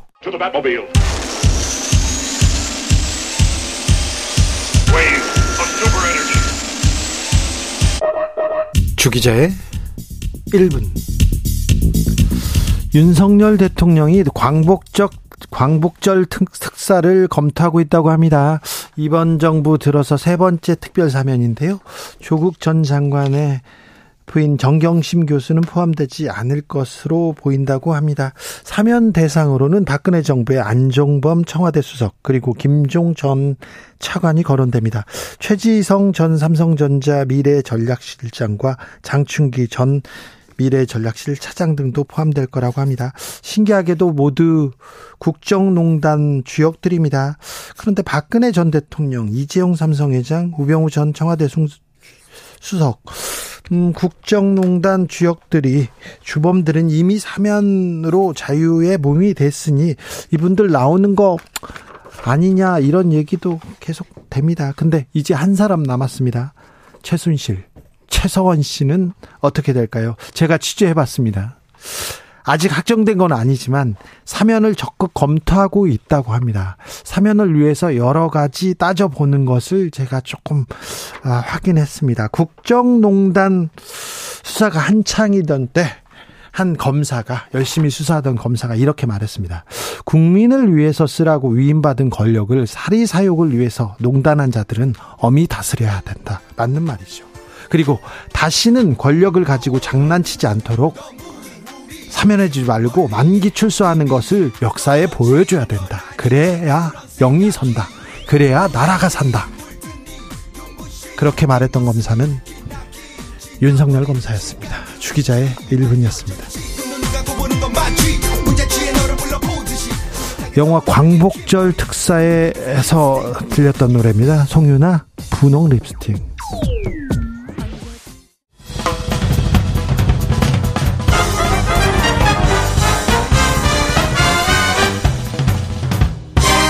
훅 인터뷰. 훅 인터뷰 이어가겠습니다. 여의도에 대화가 실종됐다. 정치가 사라졌다. 이렇게 말이 나온 지 오래됐습니다. 정치가 사라진 이 시대에 정치 복원해야 된다면서 원로들이 모여서 아, 외치기 시작했습니다. 3월해라는 이름도 만들었는데요. 어떤 얘기를 하고 싶은지 전화로 연결해 봤습니다. 문희상 전 국회의장 연결됐습니다. 의장님 안녕하세요. 안녕하세요. 반갑습니다. 건강 어떠십니까, 의장님? 그럭저럭 보냅니다. 아, 좋으셔야지요. 그럭저럭 하면 안 되고. 아주 좋지 못해요. 네. 여야 원로 11분이 모여 가지고, 자, 정치 복원하자, 이런 얘기 하셨습니다. 3월에라고 이름을 지었는데, 어떤 의미입니까? 글자 그대로 세 번째 월요일 날 만나자고 해서 3월에라고 적고요. 네. 첫 공식 모임이 7월 17일 개헌될 날이었는데 네. 그때가 세 번째 월요일이었습니다. 아, 이게 크게 뭐 그 중요한 이름은 아니네요. 네, 앞으로 매달 세 번째 월, 월요일에 만나자 뭐 이런 뜻입니다. 자, 그런데요. 자, 네. 원로들께서 나서서 정치 복원해야 된다 이렇게 얘기하시는데 우리 정치가 실종됐다 사라졌다 이런 얘기 계속되고 있습니다. 그렇습니다. 네. 어, 그 의장님, 예. 의장님 정치 이렇게 입문하신 지가 언제였죠? 그게 뭐 아주 까마득합니다. 네. 예, 첫 번 국회의원이 됐던 때로 말하면 내가 에, 여, 여, 여섯 번 되고 두 번 떨어졌으니까 48이 32, 32년 전이고 구장을 한 지가 그만둔 지가 3년 됐으니까 네. 35년 전인가요? 자, 35년 전에 예. 서울대학교 법 대를 다니셨죠? 35년 전에는 더 법대가 아니고요. 예. 서울법대인데 네. 35년 전이 아니죠. 네. 예, 1960 68년도에 졸업했으니까 64년도에 들어갔고요. 그러다 정치에 어떻게 입문하셨어요? 그맨 처음에 에, 서울의 봄 1979년 10월 26일 날 박정희 대통령 서거하시고 예. 그 전까지는 나는 아무것도 할 수가 없었어요. 학생운동 할 덕분에. 예. 그래서 서울의 봄이 막 시작되면서 여러 군데에서 이제 같이 저 정치하자라는 분들이 계셨고 네. 그 중에 김대중 대통령 댁을 방문하는 게 네. 바로 그해 11월이었어요. 예. 그 11월에 처음 뵀어요. 그리고 그날 가서 그 저 신고를 드리고 예. 이제부터 정치 시작하려고 그럽니다. 그랬더니 예. 에, 그때 이제 모범 답안 하나 내주시더라고. 뭐라고요? 예. 통합에 관한 얘기, 통일에 관한 얘기, 네. 예, 그 기본적인 건데 그날 난 뻑 가가지고 그냥 무릎 꿇고 어, 모시겠습니다라고 하고 지금 이 순간까지 내 머릿속에는 김대중 대통령이 그냥 매일 왔다 갔다 합니다. 아, 그렇습니까? 자, 그런데요. 김대중 대통령 때는 뭐 정치 더 어렵지 않았습니까? 어려웠죠. 그때는 뭐 캄캄했죠. 예. 그때는 여야 대화 별로 없었죠. 그러나 그 중에서도 있었죠. 그래요? 예, 지금 같지는 않았죠. 지금 같진 않았습니까? 그때도? 그렇습니다. 어, 그렇습니다. 그때도 대화는 했습니까? 그럼요. 어떻게 그럼요. 했습니까? 어, 이- 글쎄 뭐 여러 가지 형태가 있겠는데 에, 내가 경험한 거로는 김대중 대통령의 경우 네. 그, 그 경우도 에, 야당 시절에 계속 있었고 또 노태우 대통령이 일로 상빈 체제에서 그때만큼 에, 대화가 많이 이루어지는 때가 없었어요. 아, 그래요? 그때 그 잘 아시지만 일로 상김이니까 예. 여소야대 전국이었거든요. 예. 그러니까 야당도 간단히 얘기하면 제1야당이 김대중 총재, 예. 제2야당이 김영삼 총재, 네. 제3야당이 김정길 총재. 그렇죠. 하는 상김 일로 시대예요. 예. 그 당시에 이- 저 야, 제1야당 원내 총무 그 당시에 김원기 의장, 예. 즉 나중에 의장 대신 예. 그 다음에 최용호 제2야당 원내 총무, 네. 김용채 제3야당 첫 원내 총무, 네. 그리고 김윤한이라고는 걸출한 허주. 허주라고 네. 가진 바로 그분입니다. 그 그분들 매, 매일 만나고 그리고 저녁에는 술 먹고 그랬죠. 그렇죠, 그렇죠. 네. 그래서 50 청문회 그 유명한 노무현 대통령이 탄생하는 50 청문회 도 됐고요. 예. 그 다음에 남북 기본합의서가 됐고요. 유엔 동시가입이 됐고요. 예. 뭐 그때 그냥 그 제일 합의로 처리된 기록이 지금도 남아 있습니다. 그때, 그때 제가 제일 많이 합의로 처리했어요. 자, 노, 전두환 노태우 때도 저 뒤에서는 여당 야당 만나서 합의로 처리했는데 지금은 여야가 대화를 안 한다고요? 지금은요? 노, 노태우 대통령 이 대통령 되고 나서 하는 얘기입니다. 네. 예, 대통령 전에는 뭐 그 잘 아시다시피 3공 5공 때니까 예. 네, 그리고 이제 대통령 된 87년 체제에서 첫 87년 체제의 첫 대통령이 노태우 대통령이고 예. 그 그때부터는 그런 대화 국면을 내가 현장에서 봤다 그런 뜻입니다. 네, 알겠습니다. 그런데요, 윤석열 정부 들어서 대통령이 야당 대표 안 만납니다. 그리고 여야가 만나지도 않아요. 밥도 안 먹고. 네. 자, 원로신데요. 지금 정치권이 꽉 막혀 있는데, 아, 어떤 점이 답답하신가요? 뭐 도대체 대화를 안 하니까요. 예, 대화는 우선 만나면서 시작되는 것 아니에요? 예, 근데 만나진 않아요. 이게 내가 늘 얘기하지만 저 통즉 불통이라고 저, 저뭐 동해봉합의 허균 선생님 하신 말씀이신데 네, 통하면 아프지 않다 이거예요. 네, 불통 즉 통. 통하지 않으면 병이 온다는 얘기예요. 네, 근데 그 통하는 이라는 말은 대화라는 얘기거든요. 네, 대화는 만나면서 시작되는 것이고 네. 그 정치는 말로 하는 것인데 말은 대화로 출발하는 것이고 근데 이것이 없으니까 이 모든 문제가 거기서부터 생기는 거예요. 그래서 만나야 되는데. 만나야 됩니다. 무조건 만나야 돼요. 자, 그런데, 그리고 예, 마- 여야가 만나는 것도 만나는 거지만 네, 대통령 책임자에서 대통령의 권력은 권한은 제일 막강하기 때문에 네, 대통령이 의지를 가지고 만나자고 해야 만나지는 거예요. 그렇죠. 그렇지 않으면 만날 수가 없는 거예요. 그런데 대통령이 야당 대표는 못 만나겠다고 하지 않습니까? 지금 뭐, 그건 안 되는 거예요. 그거 안 되는 겁니다. 예. 왜 그러냐 하면 야당 대표가 지금 대법원 판, 판결이 나기 전까지는 예. 무죄 추정의 원칙에 따라서 그분은 지금 현재 유죄인이 아니에요. 범인이 아니에요. 아, 그렇죠. 제가 예, 그러니까 당연히 자, 자, 자연인이고 야당 총재인 거예요. 예. 그러니까 따라서 야당 총재의 자격이 박탈되는 게 아니에요. 예. 그러니까 너무나 당연히 그런 분을 먼저 만나야 된다고 나는 생각해요. 지금까지 동서고금의 유례가 없어요. 대통령 돼가지고 1년이 다, 돼, 1년이 넘었는데 야당 쪽에 아무것도 대화를 안 한다? 이건 있을 수가 없어요. 이렇게 이- 하면 이건 정치는 파국으로 간다. 그리고 결국은 상대를 적으로만 볼 수밖에 없단 말이에요. 국민의 적을 적이 아니라 경쟁자로 봐야 되거든. 예, 예. 그러니까 enemy로 보니까 그냥 망해야 될 대상이거든. 예, 예. 상대가 죽어야 내가 산다는 그런 이분법적 구도에서 그런 그런 사고가 정치에 뿌리 내리면서 지금 이, 이 모양 이 꼴이 된 거란 말이에요. 예, 예. 국민 상대를 인정해야 되거든요. agree to disagree라고 네. 서로 다르다는 걸 인정을 하면서 민주주의 출발하는 거 아닙니까? 예. 그것이 실현되는 게 국회고 예. 국민의 대표니까. 예. 당연히 여야에서 대통령 책임자에서 한쪽의 책임자인 특히 국정 운영에 대해서 결정적인 모든 책임을 가진 건 대통령이신데 예. 대통령이 대화를 안 하고 어떻게 끌어가냐 이게 노태우 대통령은 그렇게 그래서 끌어갔지만 또 또 하나의 이해는 김대중 대통령이에요. 예. 김대중 대통령은 바로 나서셔가지고 대통령 되자마자 알다시피 DJP 연합이라고 그는 통합의 아주 전통적인 사례인데 예. 헌법에는 어긋나지 않지만 실질적으로 책임 총리제를 구사하신 거거든요. 예. 그리고 바로 그 김정필 총리 다음엔 박태준 총리, 그 다음엔 이한동 총리. 예. 이렇게 역대로 보수하고 연대했거든요. 예. 그러고 나서 잘 아시다시피 대통령 비서실장 김중건 그리고 국정원장 이종찬 다 예. 보수 분들이에요. 예. 그분들하고 일테면 탕평책으로 다 인적 교류를 하면서 대화했거든요. 네. 그것이 지금도 현 정치가 살아나는 유일한 출구라고 보고 그 책임은 결국 대, 대화를 주도해야 될 책임은 모든 거에 권한이 있고 책임이 질 수밖에 없는 국정 최고의 마지막 책임자인 대통령이 나설 수밖에 없다 이런 얘기입니다. 예, 알겠습니다. 저기 3월에 보수 원로분들도 많지 않습니까? 국민의힘 출신의 어, 저 국회의장도 있고 신영균 상임고문도 있고요. 이분들도 어, 대통령이 나서서 대화에 나서야 된다. 이, 어, 이 부분에 대해서는 별로 큰 이견이 없지요. 에, 물론입니다. 예, 예.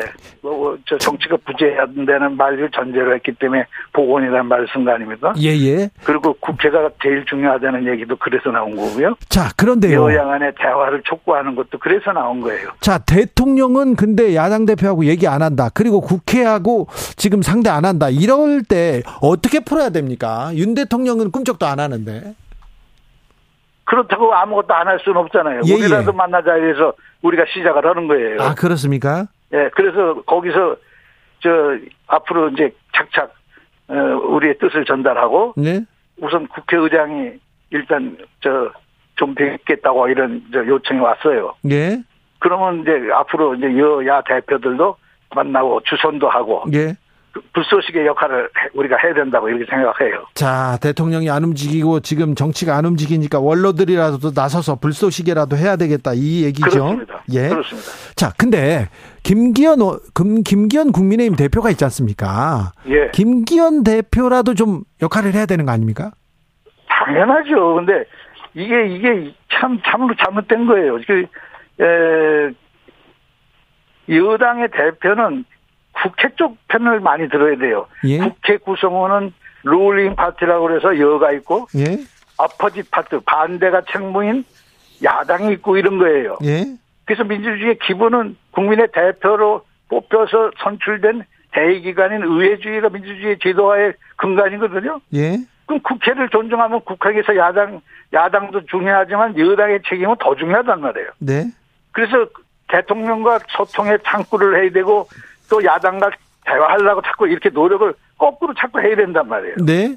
근데 이런 식으로 핑, 이래, 이래저래 핑계로 자꾸 대화를 안 하면 그러다가 이제 다수결에 의해서 난 일당 독, 폭주도 나는 바람직한 민주주의 현상이라고 보지 않아요. 예. 그러나 그럼에도 불구하고 다수결로 결정 질 수밖에 없고 타협이 안 되니까. 예.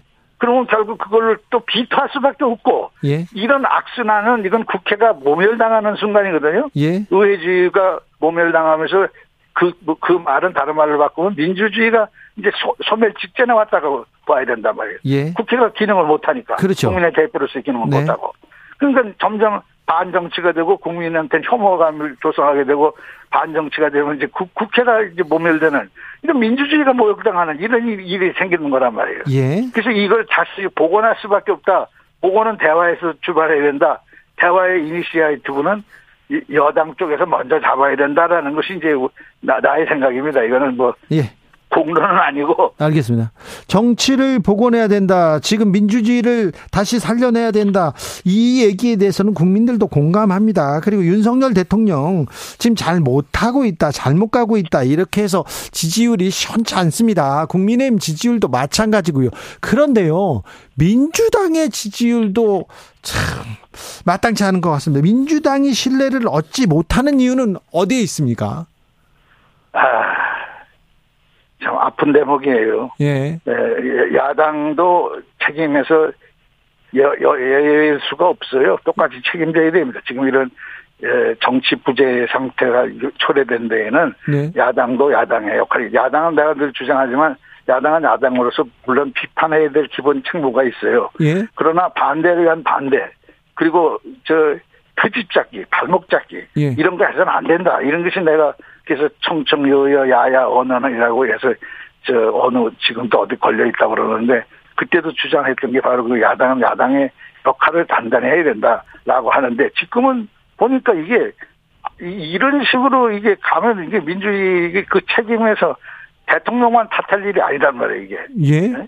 결국은 국민만 그냥 손해라는 거 아닙니까? 예. 아무 일 아무 일도 못 하고 그냥 예? 이게 뭡니까 이게? 예? 자, 국민의 대표로서의 기, 기관이 기관 역할을 못 하니까 이 체계에서 야당도 예외가 될 수가 없다 그런 얘기입니다. 트집 잡기만 하고 있다. 민주당이 민주당, 야당 역할을 못 하고 있다. 어떻게 못 하고 있습니까? 옛날에는 예를 들어서 네. 노태우 대통령 시절에 야당은 그렇게 안 했거든요. 예. 오죽하면 삼당 통합을 했을까요? 통합에 앞장서는 역할을 주도적으로 다 했다 이거 이런 얘기예요. 예. 그런데 지금은 이게 전혀 통, 통합이라는 말에 거- 그- 적, 버금갈 만한 어떤 능력 발휘거나 이런 것을 못 하니까. 네. 그러니까 이게 뭐, 이 대한 세력으로서의 이 국민의 신뢰를 벗어난 거죠. 민주당이 우리가 부족하다. 그래서 혁신해야 된다. 혁신 안 하면 민주당은 죽는다. 그러면서 혁신위를 출범했습니다. 네. 그런데도 아직 조금 뭐 혁신을 한다는 그 소리는 좀 듣지 못하고 있어요. 에, 저도 만났어요. 그, 예. 저, 그 상임고문 자격으로 예. 몇 번을 이제 해서 그 위원장이라는 분한테 에, 설명을 들었는데 네. 제가 들은 그 분위기는 에, 굉장히 그 진지했고 예. 그리고 문제의 그 문제점을 잘 파악하고 있고 난 굉장히 그 불안했거든요. 예. 어, 어떤 분이 지금 이 위기에 이 당을 어떻게 할까라는 데 대해서 굉장히 의구심이 있었는데 네. 아주 진솔하게 정확하게 파악하고 대안 제시를 하면서 호소하더라고요. 예. 그래서 그날 참석했던 분들은 그런 의구심은 싹 가셨어요. 네. 아, 더 지켜보면 뭔가를 일을 내겠구나. 그리고 기대를 많이 하고 있어요, 지금도. 네. 그렇습니까? 예. 한번 기대해 볼까요? 예, 뭐, 그런, 그거 외에 또 다른 제안도 없잖아요. 민주당에서는 돈봉투 의혹에서 벗어나야 됩니다. 그리고 코인 논란에서도 어, 벗어나야 되는데 어떻게 해결해야 될까요? 그것도 지금 그 대안을 많이 준비하고 있던데요. 대안을 준비하고 있습니까? 예, 아니, 안을, 저, 이, 내가 듣기로는 준비하고 있더라고요. 잠깐, 아니 이 사건이 벌어진 지 언젠데 아직도 대안을 준비하고 있으면 이게 무슨 잘하고 있는 건가 좀 그런 생각도 들어요. 그거는 너무 큰 기대고요. 예. 예. 나는 그 대표의 사법 리스크가 나오는 대목은 나는 그건 옛날부터 여러 번 내가 예- 여러 군데서 얘기했는데 네. 이것은 예, 당에서 얘기할 얘기가 아니라고 난 생각해요. 이 그러면요. 문제는 근본적으로 예. 에, 사법적인 처리의 대상으로서의 사법적 처리는 사법적 처리대로 가게 할 수밖에 없고 예. 정치적인 의미에서의 대화의 국면은 그거하고 다르게 또 그거대로 진행이 돼야 되고 예. 난 이렇게 그 이분, 이분법으로 구별해야 된다고 생각하거든요. 그걸 핑계로 해서 양쪽 다 서로 안 만나려고 그러면 안 된다. 정치는 정치고 정치는 정치대로 그냥 하고 그건 대통령한테 똑같이 얘기하는 것이고 예. 야당 대표인 이재명 대표한테도 똑같이 얘기하는 거예요. 대화 국면을 서슴지 말고 자꾸 만들어내려고 노력해야 된다는 얘기를 하고 다만 그것은 이제 사법적 처리로 되는 거야. 그것은 운명적으로 돌아가시는 것인데 그 그걸 일부러 일부러 자꾸 저그 그 속으로 빠져들어갈 필요까지는 없지만 그거를 그렇다고 해서 거기서 처리되는 거를 사법부의 판결로 나온다 그러면 우리가 승복 안할 재간이 있나요? 예. 그 문제는 그 문제예요. 아니 그그 문제를 정치적으로 자꾸 악용하려고 여당도 그러고 야당도 그러면 안 된다 그런 뜻이에요. 예. 아, 이재명 대표는 사법 리스크라는 발목을 계속 이- 지금 붙들려 있는데요. 여기에서 벗어날 수는 없을까요? 아니 그건 당연히 본인의 있는 힘을 다해서 최선을 다하겠죠. 예. 예, 그, 그, 그걸 억울하게 그냥 당하면 되겠어요? 이런 밀어붙이기 정국에. 네. 자, 그런데요. 어, 이재명 대표 어, 윤석열 대통령하고 만나지 않습니다. 만나지 못하지요. 지금은 그 대통령이 만나지 않는다고 해서. 자, 국민의힘 대표도 안 만나는데 근데요. 저는 이해가 안 되는 게 이재명 대표, 이낙연 전 대표도 지금 만나네 안 만나네, 만나네 안 만나네 이 뉴스만 계속 나옵니다. 이거는 뭐 어찌 봐야 됩니까? 걱정할 게 없어요. 거짓말 거 없습니다. 이낙연 전 대표 둘이 대화해서 이 국면을 돌파하지 않으면 네. 다음 총선에서 실패하게 돼요. 예. 총선에 실패하면 난파선 위에서 단 둘이 서로 선장되겠다고 싸우다가 둘 다 죽는 격이에요. 예. 배가 침몰하면 다 죽게 돼 있잖아요. 예. 이런 사실 앞에서 둘이 서로 대화할 수밖에 없거든요. 근데 대화할 수밖에 없는데 왜 대화를 안 합니까? 그게 숙명이에요. 이제 대화하게 안 됐으면 대화 안, 안 하면 그게 전부 똥바가지 다 써야죠. 네. 아, 그래요? 그러니까 이건 숙명이에요. 그래서 동주공제라는 옛, 옛말이 있는데 네. 같은 배를 타서 둘이 돕지 않을 수가 없어요. 네. 같은 배를 탄 사람들이에요. 네. 그래서 다음 총선이 목표라면 총선에 성공할 수 있도록 있을 수 있는 일을 다 해야 돼요. 둘이 힘을 합쳐서 해야 돼요. 그래요? 누가 먼저도 할 것도 없어. 예. 그리고 서로 내가 먼저 죽겠다라고 할 사직생의 각오를 서로 가지고 있어야만 살아요. 그렇지 않으면 살 수가 없어. 같이 죽는 거예요. 그럼 큰일 난다고. 그런데 지금 뭐 둘이 잘 이렇게 화합할 수 있을지 손을 잡을 수 있을지 좀 걱정돼요. 시간이 흐르면 흐를수록 아마 그런 결단의 순간이 오, 고 있다고 나는 생각합니다. 그래 시간이 필요합니까? 그분들이 그래도 당을 위했고 나라를 생각한다고 그러고 대통령 후보까지 서로 경선을 했던 분이니까 네. 나라 생각을 안 하지 않을 것이고 네. 당 생각을 안 할 리가 없잖아요. 예. 그렇다면 길은 한, 왜 동수예요. 예. 숙명처럼 같이 갈 수밖에 없어요. 동주공제예요. 의장님 그런데요 민주당이 아, 윤석열 대통령한테 국민의힘한테 좀 끌려가는 것 같습니다. 그 민생 법안 그리고 경제 법안 뭘 주도해야 되는데 민주당의 정책 비전은 보이지 않습니다. 안타깝어요. 서로 여야 간의 혁신 경쟁이 벌어져야 되거든요. 네, 그런데 사실 그 주도권은 야당한테 있어야 되거든요. 예, 그리고 야당은 정치 혁신에 관한 한 이미 마스터 플랜이 너무나 많이 있어요. 숱한 내가 비대위원장 때도 했고 뭐 숱한 게딱 있어요. 다 예, 헌법을 어떻게 고치면 되고 법률 중에는 세 개만 고치면 돼요.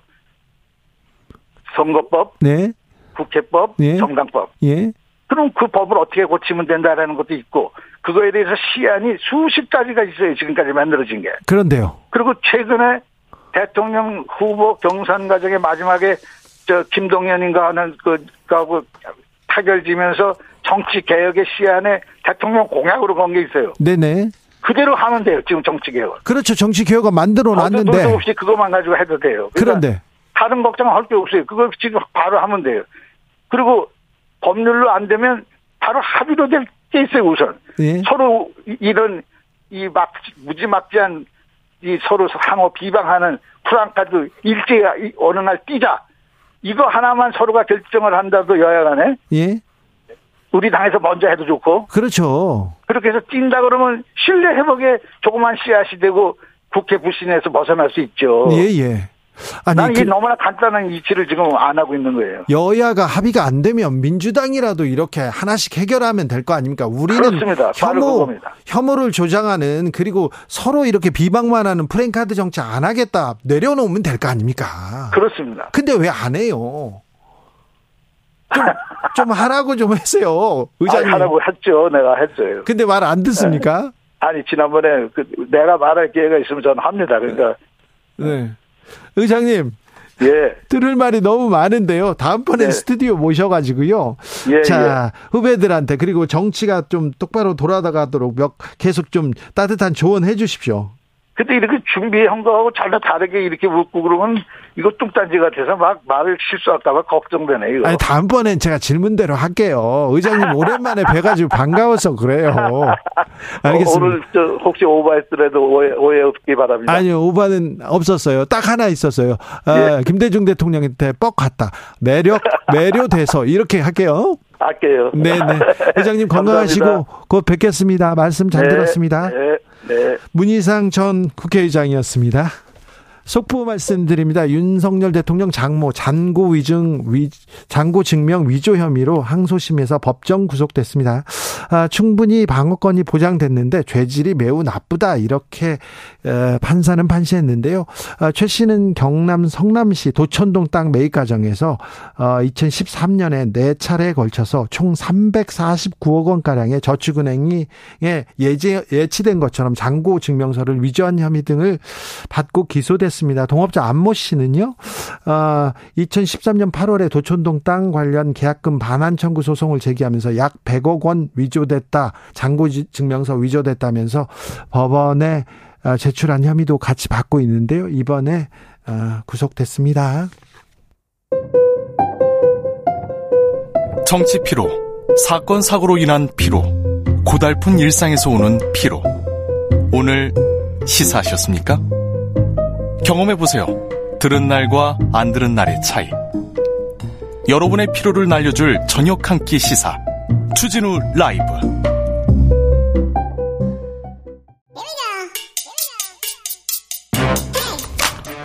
뉴스를 향한 진지한 고민 기자들의 수다. 라이브 기자실을 찾은 오늘의 기자는 탐구하는 기자입니다. 미디어 오늘 정철웅 기자. 안녕하세요. 네. 오늘 이야기 가볼까요? 어, 아파트 사시는 분들 많으실 텐데요. 네. 이제 또 관리비를 내야 되는 철입니다. 네. 이제 연, 월말이 되면. 근데 네. 지금, 어, 수신료를 분리 고지, 분리 징수하기로 했잖아요. 네. 이게 지금 대혼란입니다. 지금 분리 그러면 지금 벌써 이번 달부터 지금 영수증이 분리돼서 나, 분리돼서 나갑니까? 공식적으로는 7월 12일부터 이제 분리 징수를 하는 건데 네. 일단 영수증은 분리가 안 됐습니다. 고지서는 분리가 안 됐고요. 네. 한 3개월 정도의 계도 기간이 있다 뭐 이런 설명이 있는데 그럼 어떻게 해요? 어, 일단 지금 아파트는 대혼란입니다. 특히 이제 관리사무소에서 지금 난리가 났는데, 아, 관리사무소 쪽에 물어보니까 이제 한전에서 공문이 왔다고 합니다. 네. 관리사무소에. 근데 구체적인 내용이 없어요. 그러니까 추후에 계좌번호를 안내할 건데 그쪽으로 입금하라는, 어, 정도의 안내문이었는데, 현재로서는, 그러니까 입주민들이 그러니까 지금까지는 전기세에 TV 수신료가 포함됐죠. 포함됐었잖아요. 근데 이게 안 되기 때문에 앞으로는 입주민들이 관리사무소에 2,500원을 따로 줘야 된답니다. 그러면 그거를 한전에 넘기는 방식이 되지 않겠냐라고 이제 관리사무소 쪽에서는 이야기를 했는데 지금 한전하고 정부에서 어찌 어떻게 받겠다 분리하겠다 이것도 네. 안 정해진 상태에서 짝- 지금 막 예, 그래서 진행되고 있는 지금 거네요. 도대체 어떻게 해야 될지 모르겠다 이런 이야기를 듣고 있는데 어 이게 지금 논란이 있습니다. 한전이 TV 수신료 분리징수 책임을 지금 아파트 관리사무소에 전가하고 있다 이런 비판이 나오고 있는 건데요.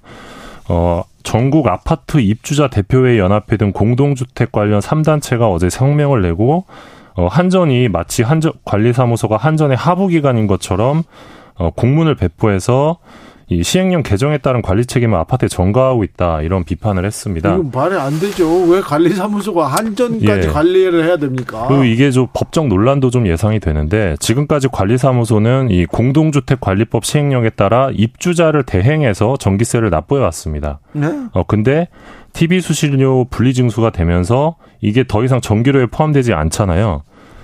어 그래서 관리사무소는 원래 전기료 징수 대행 의무만 있었습니다. 네. 그러니까 TV 수신료를 대행할 의무는 없는 거죠 지금. 네. 근데 만약 이걸 대행해서 납부를 하게 되면 이 공동주택관리법 시행령 위반에 해당될 수 있고요. 그럼 과태료 처분을 받게 될 수 있다고 합니다. 관리사무소에서. 네. 만약에 그리고 이거를 전기세 납부 대행의 업무의 연장 차원에서 만약에 수신료 납부를 관리사무소에 대, 관리사무소가 대행해 준다라고 한다면 이번에는 또 개정된 방송법 시행령 위반에 해당될 수도 있다고 합니다. 이렇게도 위반, 저렇게도 위반입니까? 예, 그래서 지금 아파트 관리사무소 쪽에서는 처음부터 끝까지 한전이 다 해라 이런 입장을 지금 낸 상황이고요. 예. 어, 이 밖에도 이제 관리비 고지서 외에 별도의 고지서를 만들어서 TV 수신료를 부과할 경우에는 어, 입주민에게 추가적 비용이 발생할, 발생할 수 있다 이런 전망도 나오고 있습니다. 그러면 아파트 입주민이 한전에 그냥 수신료를 낼 수는 없을까? 이것도 어려운 상황입니다. 어, 앞서 한전이 분리징수 시행 전에 방통위에 낸 의견서가 있는데요. 이 의견서를 보면 어, TV 수신료를 아파트 개별 세대로 따로 청구해야 하는 경우에는 어, 한전이 개별 세대의 TV 수상기 소지 여부를 알아야 합니다. 네. 집에 TV가 있는지 없는지 알아야 되는데 한전은 모릅니다. 아파트의 경우는. 네. 어, 그래서 아파트 수신료는 어, 현행과 동일하게 이 정기 사용 계약 단위 기준 한 건으로 통합해 분리징수하는 것이 가능한 방안이다라고 밝혔는데 이게 받아들여지지 않았습니다. 어, 그래서 지금 현재로서는 한전 아니면 관리사무소가 아파트를 개별 세대별로 방문을 해서 어, TV가 있는지 있으면 한 대가 있는지 두 대가 있는지 확인을 해야 되는 상황인데 어, 사실상 불가능한 상황이거든요. 그렇죠. 집에 들어와가지고 TV 있는지 볼게요. 그런데 문 열어주고 어, 여기 있어. 이게 말이 됩니까 지금? 그리고 KBS 입장에서는 이제 한전에 위탁 증수를 맡겼고 수수료까지 내고 있는 상황이기 때문에 KBS가 찾아다닐 이유도 없는 거예요. 왜? 그래서 지금 이거는 대혼란의 상황이다. 그렇게 말씀드릴 수 있겠습니다. 분리 징수를 시행령으로 서둘러서 추- 추진을 했으나 그 다음에는 뭘 어찌 해야 예. 될지 대혼란이 시작되네요. 예, 그럴 것 같습니다. 아 좀 정부에서 좀 그래서 이런 부분들을 좀 어떤 생각을 예, 하고 지금 지금 진행하고 있는 건지 고려를 대- 안한 것 같습니다. 네, 홀 아니야 혼란이 목적일 수도 있어요. 음, 네, 그냥 혼란이 목적일 수도 있습니다. 아무런 생각이 없이 음. 혼란이든 뭐든 우린 신경 안 써. 그냥 그냥 가봐 이렇게 그렇게 생각하는 건 아닌가. 음. 그렇지 않다면 이렇게 막 졸속으로 이렇게 급히 추진할 이유가 도대체 이유가 그래서 사실 요 이슈에 대해서 잘 모르시는 분 시민들 시민분들이라면 네. 그냥 순식간에 체납자가 되는 상황이 발생할 것 같습니다. 그럼 이제 연체료가 쌓이게 되는 네. 거고요. 안 내도 된다. 그렇지 않아요. 안 내도 됩니다. 된다. 그렇지 않습니다. 네, 내야 됩니다. 자, 다음 이야기는요. 어, 일본이 어, 방사능 오염수를 여름 무렵에 방류할 예정이다 이런 전망이 나오고 있는데 네. 도쿄 전력에서 오늘 외신을 상대로 방류 시설 현장 취재 행사를 진행했습니다. 네. 어, 도쿄 전력은 외신 상대로 오늘 하루 이 후쿠시마 제1원전 내부 현장 둘러볼 수 있게 지원하겠다고 밝히면서 이 다핵종 제거 설비죠 알프스와 오염수 방류 설비 해저 터널도 도- 둘러볼 수 있다 이날 어, 그렇게 예고를 해서 어, 도쿄에 있는 많은 우리나라 언론사 특파원들이 가봐야죠. 신청을 했습니다. 가야죠. 당연히 가야죠. 예. 그런데 어, 선별 결과 지상파 방송사 3사 중에 MBC만 탈락을 했고요. MBC 탈락. 예, 신문 통신의 경우는 한겨레만 탈락을 했습니다. 신문에서는 한겨레만 탈락. 예, 그리고 종편 중에서는 JTBC와 어, 채널 A가 떨어졌다고 합니다. 종편은 그렇다 치고 지금 방송사에서 MBC 탈락, 신문에서 한겨레 탈락. 이게 눈에 띄네요. 그래서 이걸 두고 그 외신을 지금 자의적으로 선별한 것 아니냐 이런 지적이 나오고 있는데요. 그렇게 비판을 받을 수밖에 없죠. 어, 지금 도쿄전력은 선별 기준을 밝히지 않고 있습니다. 어, 관련해서 이제 한겨레랑 MBC가 기사를 냈는데, 뭐, 보도 내용에 따르면 추첨도 아니었다고 하고요. 선착순도 아니었다고 합니다. 어, 그래서 MBC 쪽에서 왜 떨어졌냐 이렇게 물었더니, 어, 구체적 답변을 하지 않겠다. 도쿄전력에 이렇게 답을 했다고 합니다. 아, 일본은요, 일본 정부는요, 믿을 수가 없는 게 이런 부분이에요. 좀, 뭐라고 해, 아, 합리적, 그리고, 어, 이게 가위바위보 해가지고 떨어지면은, 그럴 수도 있어요. 가위바위보로 떨어지셨잖아요. 네네. 선배. 제가 이미, 이명박 대통령 관련돼서 기사를 제가 썼어요. 그, 제일 많이 쓰셨죠. 네, 이명박 대통령이 감옥으로 갈 수밖에 없는 그 기사를 썼는데 아, 밀리고 밀리다 어쩔 수 없이 기자회견을 열었는데 제가 이명박 대통령을 오래 쫓아다녔잖아요. 그래가지고 갔는데 기자를 몇 명만 받겠다는 거예요. 몇 명만 받겠다고 하는 거 해가지고 후배 기자들인데 야 나도 좀 껴줘라. 그래가지고 어떻게 아니요 어떻게 할까요? 그러다 가위바위보 하자. 그래서 가위바위보 했는데 제가 졌죠. 졌어요. 네, 그래서 네. 못 갔는데 그렇다면 수긍하죠. 제가 인정하고 그러는데 네, 요건 가위바위보도 아니었고요. 예, 그냥 그냥 MBC 빼고 KBS 아니 네, S 한겨레 빼고. 예. 네. 그래서 한겨레 도, 도쿄 특파원이 오늘 칼럼을 썼는데 네. 어, 비판 기사를 많이 썼다는 이유로 한국을 대표해 취재하고 있는 언론사를 배제한 것이라면 네. 어, 가볍게 넘길 사안이 아니다 이런 지적을 했습니다. 그렇죠. 어, 그런데 어, 우리 정부는 네. 이 도쿄 전력의 이 같은 언론 차별 조처에 네. 이 대응하지 않겠다는 입장을 오늘 밝혔습니다. 어, 정부 서울청사에서 열린 후쿠시마 원전 오염수 방류 관련 일일 브리핑에서 이 국무조정실 관계자는 어, 도쿄전력의 언론 배제 조치와 관련해서 정부 차원의 대응은 없다 이렇게 밝혔고요. 어, 구체적인 선발 과정은 정부가 개입할 문제가 아니다 이런 입장을 냈습니다. 아니 지금 우리 정부가 한마디 한다고 해서 이게 바뀌지 않아요. 아니 근데 우리 언론사가 지금 외국에서 차별을 받고 있지 차별 않습니까? 당한 거죠. 차별을 받고 있으면 니네 뭐 하냐? 구체적인 구체적인 기준을 발표하라. 그렇죠. 이렇게 얘기를 해 주면 그렇죠. 예. 이게 기본이거든요. 기본이죠. 그렇죠. 아니 차별을 받고 있는데 야 그건 그 나라에서 할 일이고 이렇게 얘기하면 어떻게 합니까? 그것도 오염수 관련된 문제인데. 예, 네. 국민 모두가 관심 많은데 KBS가 가서 역할을 더 잘해줄 거니까요. 예. 좀 믿어보자고요. 네. KBS 기자가 두 배 취재해가지고 두 배 많은 그 노력으로 이렇게 좀 보도를 했으면 좋겠습니다. 지금 사실 그 도쿄 특파원 일본에 나가 있는 특파원들이 맹활약을 하고 기사가 막 쏟아져야 되는데 그 부분이 좀 아쉬워요. 음. 우리나라 특파원들은요 좀 그 부분이 아쉬워요. 미국 특파원들 다 다 그렇지 않습니다. 매우 훌륭하고 열심히 노력하는 사람들 많은데 아 거의 대부분 골프 실력만 늘어오는 사람들 너무 많은데요. 음. 네 아, 지금 특별히 일본 특파원들 좀 야, 열심히 해주시면 좋겠어요. 네. 음. 아무튼 KBS에서 열심히 쓸 테니까 KBS 보도를 잘 보시면 됩니다. 다른 데서 잘 안 봤는데 열심히 하겠습니다. 그 소식이 들려오면 정철웅 기자하고 저하고 네. 제일 먼저 크게 외치겠습니다. 예. 여기까지 할까요? 네. 기자들의 수다 탐구하는 기자였습니다. 정철웅 기자 함께했습니다. 감사합니다. 고맙습니다. 교통정보센터 다녀오겠습니다. 김민희 씨.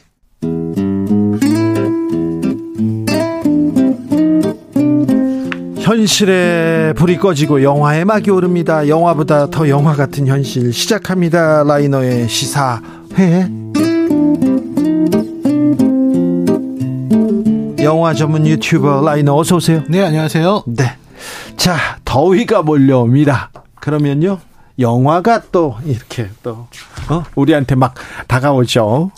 네, 아무래도 덥기 때문에 네. 좀 시원한 영화관에서 네. 영화를 보는 것도 좋고 아니면 집에서 이제 시원하게 해놓고 네. 어, 영화를 보는 것도 좋기 때문에 네. 항상 영화는 여름에 보면 좋은 것인 것 같습니다. 그래요. 겨울에도 좋잖아요. 겨울엔 더 좋죠. 그래요? 따뜻하게 보면 되니까요. 봄, 가을에는 더 좋았고. 네. 아무튼 올 여름에 그 극장가에 아, 화제작들 많이 나옵니다. 지금 것은 영화관 가는 게 좀 꺼려졌어요. 너무 영화가 비싸요. 이렇게 얘기했는데 다시 영화관에 지금 사람들이 몰려든다니 좀 반갑기도 합니다. 오늘은 어떤 얘기 해볼까요? 네, 오늘은요, 오랜만에 애니메이션을 소개하려고 가지고 왔습니다. 지난 코로나 시절에 네. 어, 많은 영화들이 나왔는데 그리고 제법 괜찮은 작품들도 있었는데요. 근데 많이 묻혔죠. 많이 묻힌 영화들도 있었고요. 그때 코로나 시기에 나왔던 작품 중에서 정말 이 작품은 정말 훌륭한 작품인데 네. 좀 많은 사람들이 놓쳐서 아쉽다라고 말할 나의 촛불이 있죠. 나의 촛불. 아, 나의 촛불. 60, 하, 아, 개봉했는데 하루에 60만 명씩 나와 가지고요. 어, 너무 놀랐어요. 너무 놀랐어요. 나의 촛불. 네네. 알겠습니다. 죄송합니다. 이제. 예, 그 나의 촛불만큼이나 혹은 네. 그 알았어요. 아, 그 이상으로 우스갯소리예요. 그 네, 얘기 하세요. 훌륭한. 네. 아, 애니메이션이 한 편 있습니다. 바로 픽사 애니메이션 스튜디오의 소울이라는 작품입니다. 자, 라이너가 코로나 시대에 단연 최고라고 꼽는 네. 영화가 소울입니까? 소울입니다. 아, 왜냐면 이게 사실 뭐 지브리 스튜디오나 뭐 디즈니나 이런 데에서는 우리가 최고야 이렇게 생각할 수 할지도 모르겠지만 제가 생각하기에 21세기 최고의 애니메이션 스튜디오는 픽사입니다. 네. 그리고 소울을 보면서 진짜 많은 생각을 했어요. 사람의 마음을 소울처럼 위로해 줄 수도 있구나라는 생각을 했습니다. 그래요? 예, 저는 이제 어떤 그 이렇게 감동을 저한테 감동을 주는 이야기들은 네. 이 어려운 삶을 견뎌나가는 이야기 예. 이런 게 되게 저는 감동적으로 다가와요. 아 그래요? 그러니까 예를 들어서 로키가 예. 로키에서 이 아폴로 크리드에게 도전하는 그런 모습들 끝까지 버티겠다고 올라간 거잖아요. 예. 아폴로를 이기겠다고 올라간 게 아니라 3회전에서 끝나는 그렇고 그런 복서가 되고 싶진 않다. 나는 마지막까지 지더라도 서 있다가 나오겠다. 이런 말을 하거든요. 아 그래요?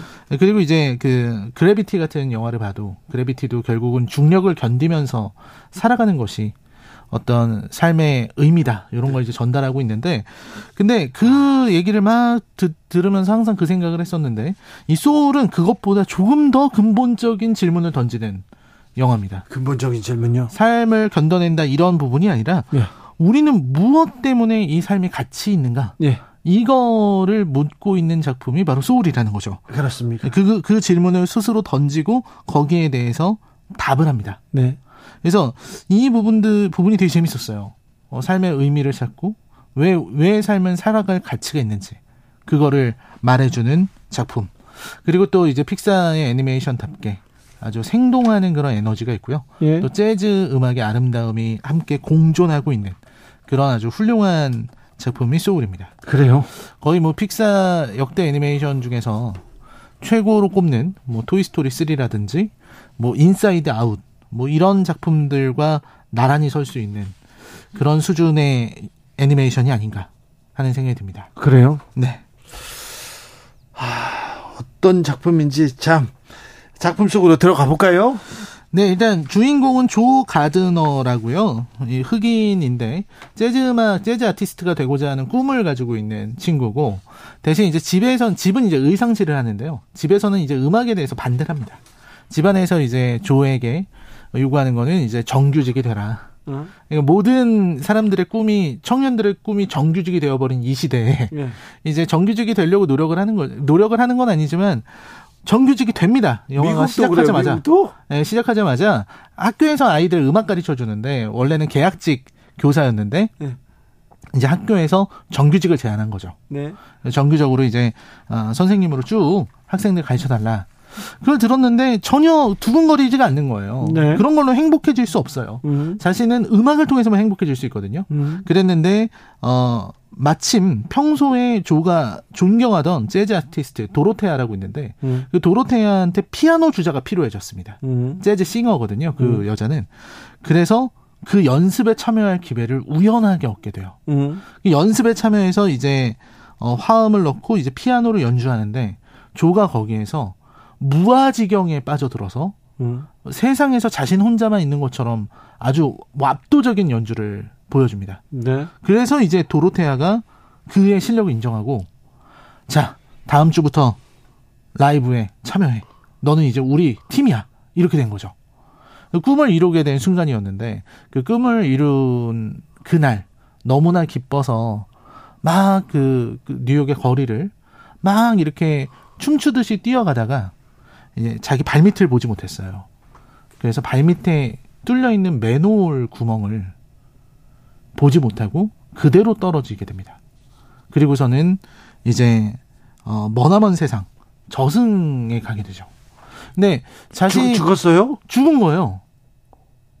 영혼들이 있는 세상에 네. 가게 된 겁니다. 예. 그래서 아, 이거는 뭔가 잘못됐다. 내 인생이 이제 시작하려고 하는데 이런 일은 있을 수가 없다. 생각해서 어, 거부를 하게 되고요. 그래서 그 계단에서 빠져나와서 조는 태어나기 전의 세상으로 가게 됩니다. 태어나기 전의 세상은 이제 태어나기를 준비하고 있는 영혼들이 이렇게 쭉 있어서 그 영혼들이 이제 세상에 대한 공부를 하는 그런 곳이에요. 거기에서 이제 어 단짝이 될 친구 22를 만나게 되고 그러면서 삶의 가치를 깨닫게 된다는 그런 이야기입니다. 다시 이제 이 세계로 돌아오게 되는 과정을 그린 거죠. 그게 바로 이 소울의 줄거리입니다. 아, 그래요? 네.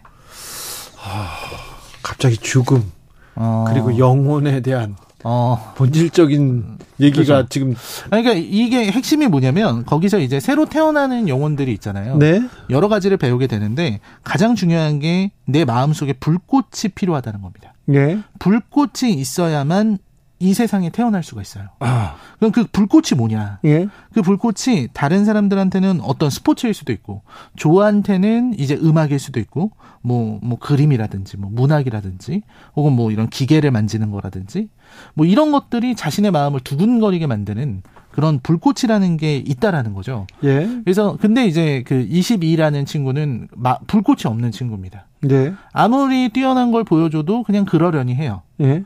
그러니까 조가 이제 자신 있게 내 불꽃은 음악이야 이러면서 그 앞에서 정말 세상에서 자기가 제일 어, 멋지다고 생각하는 연주를 들려주는데 뭐 22가 볼 때는 음, 훌륭한 연주긴 하지만 나는 그거에 별로 그렇게 관심이 가지 않는데 음. 이렇게 생각합니다. 음. 그래서 결국은 그 둘이 어, 사고를 쳐서 이 세상으로 돌아오게 되는데 하필이면은 22가 조의 몸속에 들어가게 되고요. 네. 그리고 조는 이제 동물의 몸속에 들어가게 되는데 거기서 이제 이 세상을 돌아다니면서 22가 삶의 가치를 깨닫게 됩니다. 네. 불꽃을 찾게 되는 거죠. 근데 이 영화를 보고 있으면 되게 많은 생각을 하게 돼요. 왜냐면 사람들이 어떤 내 마음속의 불꽃, 어, 내가 살아야만 하는 어떤 이유, 이런 걸 얘기를 할 때 보통은 자신의 꿈 같은 걸 생각하기 마련이잖아요. 네. 근데 이 작품은 그러한 꿈이나 어떤 목표가 아니라 삶은 다른 걸로도 가치가 있다 라는 걸 보여주는 영화입니다. 그래서 그런 어떤 어, 깨달음이랄까요? 그런 게 굉장히 값어치 있는 작품이죠. 그렇군요. 네. 9891님께서 아무 생각 없이 아이와 소울을 보러 갔다가요 후반부에 울었습니다. 지친 저에게 위로를 주는 인상 깊게 남은 애니메이션이었어요. 이게 간단한 애니메이션이 아니군요. 어, 굉장히 가치, 굉장히 놀라운 애니메이션이에요. 왜냐하면 22가 이 삶의 가치를 깨닫는 것이 정말 아무것도 아닌 것들이거든요. 네. 자기가 먹다 남긴 그런 도넛이라든지 네. 피자 한 조각, 나뭇잎 하나 이런 것들이 쭉 늘어져 있는 장면들이 나와요. 그러니까 그 하나 하나가 여기에서 살면서 겪었던 이 세상의 모든 것 하나 하나가 이 세상 삶이 축복이다라는 걸 알려주는 그런 작품입니다. 아 그래요? 네, 그, 그런 메시지가 굉장히 인상적이죠. 뭐 철학책을 하나 읽는, 읽는 것 같은 그런 생각이 들기도 하고 어, 네. 애니메이션 중에 이런 작품들이 좀 있죠. 어, 많은. 생- 예. 많은 생각을 하게 만드는 작품이 있는데 네. 이 작품은 그 저도 이제 보고 나서 되게 어, 멍하게 여러 가지 생각을 했었던 네. 그런 작품이기도 하죠. 토이 스토리 보고 울었다 나의 인생작이다 이렇게 생각하는 사람들 많거든요. 네. 그런데 무슨 만화 영화를 무슨 애니메이션을 저는 그런 영화를 본 적이 없거든요. 음, 만화책도 고등학교 1학년 때 한 만화관을 음. 다 이렇게 한 번 다 읽어 읽고 난 다음에는 읽지 않거든요. 음. 그런데 아 애니메이션이 준다. 아 라이너는 지금 어, 코로나 코로나에 있었던 영화 중에 최고로 지금 이, 이 소울을 뽑았습니다. 그 굉장히 지금 흥미가 갑니다. 흥미 흥미롭고 이렇게 생각해 볼 대목이 많은 것 같습니다. 라이너가 이 영화를 선정한 음. 왜 봐야 한다고 생각하는지 이 사람은 꼭 음. 봐야 된다 이렇게 생각하는 사람들이 어, 있는지 저는 일단은 이 작품에 그 도로테아가 예 조에게 해주는 얘기가 있어요. 예. 조가 자기가 꿈꾸던 그 공연을 마쳤거든요. 네. 그럼 꿈꾸던 공연을 처음으로 했으면 꿈이 이뤄진 순간인데 너무 기쁠 것 같잖아요. 행복하고 막 충만하고 그럴 것 같은데 나와서 공허함을 느낍니다. 그래요? 왜 아무렇지도 않지? 그냥 평범한 거예요. 예. 열심히 했는데도 예. 그때 도로테아가 그런 얘기를 해줘요. 그 어떤 물고기가 바다를 찾는 물고기가 있었답니다. 네. 그래서 그 물고기가 다른 물고기한테 나이 많은 물고기한테 바다를 가고 싶은데 어디가 바다인가요? 이렇게 물어보는데 그 물고기가 얘기를 하죠. 지금 여기가 바다야. 음. 아니요, 저는 바다를 찾고 있어요. 여긴 그냥 물이잖아요. 바다를 찾는다고요? 라고 한다는 이야기를 해줬거든요. 근데 저도 그 생각, 그 일화를 들으면, 여- 이 영화에서 나오는 일화인데, 그런 생각을 많이 합니다. 우리는 이제 어떤 목표, 삶의 어떤 목적, 뚜렷한 이유, 이런 게 있어야 된다고 생각하잖아요. 근데 이 영화는 그런 걸 가지지 못한 사람들도 모두가 소중하다. 이런 걸 알려주는 작품입니다. 아, 그렇죠. 그래서 사람이 어떤 대단한 꿈을 꾸거나 뭐 뭔가 다른 사람에게 들려줄 수 있는 멋진 목표가 있거나 그러지 않아도 된다는 겁니다. 예. 꼭 어, 그 하늘 보고 길 걷고 음악 듣고 그리고 내가 좋아하는 것들을 함께 하는 그 순간의 삶의 축복을 받아들이고 있는 것이다. 네. 그런 메시지를 주고 있기 때문에 어, 힘들고 지치신 분들, 이 더위에 좀 지치고 또 사람에 치여서 지치고 또 여러 가지 일들에 어, 좀 힘이 드셨다면 이 작품을 보시면 그런 지친 영혼을 위로할 수 있을 거라고 생각합니다. 아, 제가 저한테 필요한 작품인 것 같습니다. 아, 0051님께서 소울 주 기자님 꼭 찾아보시길 추천합니다. 그런데 아 제가 봐야 되겠어요.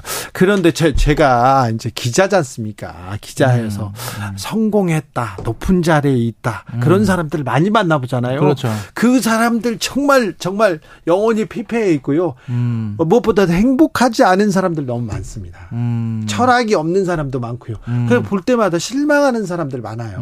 음. 만나면. 그런데 어떤 사람을 만나면은요, 일상을, 자기 일상을 사는데 평범한데 매우 행복하게 나만의 가치를 가지고 나대로 음, 내, 내 여행도 하고 내가 생각하는 대로 이렇게 저렇게 하면서 사는 것 보면 대단히 존경스러워요. 음.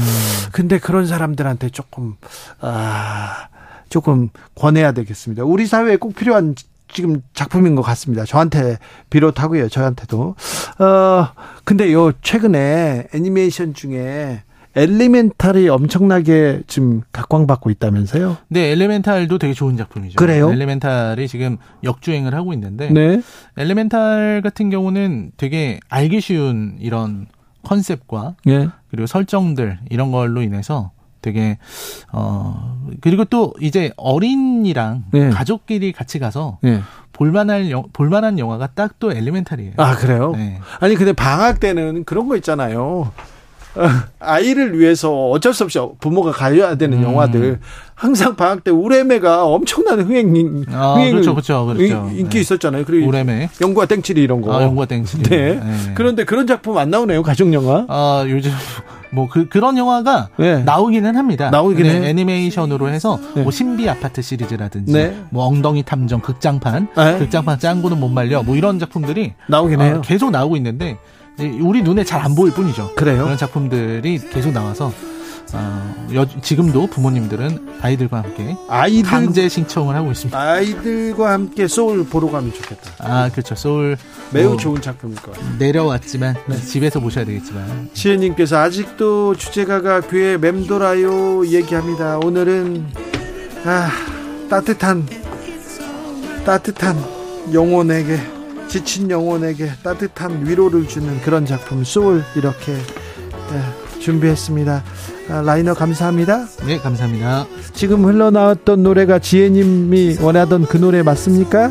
존 바티스트의 It's Alright 들으면서 저는 여기서 물러가겠습니다. 주말 잘 보내시고요. 비 소식도 있습니다. 각별히 비 피해 없기를 기도하겠습니다. 저는 내일 오후 주진우 라이브 스페셜로 돌아오겠습니다. 여러분, It's Alright. 네, 주진우였습니다.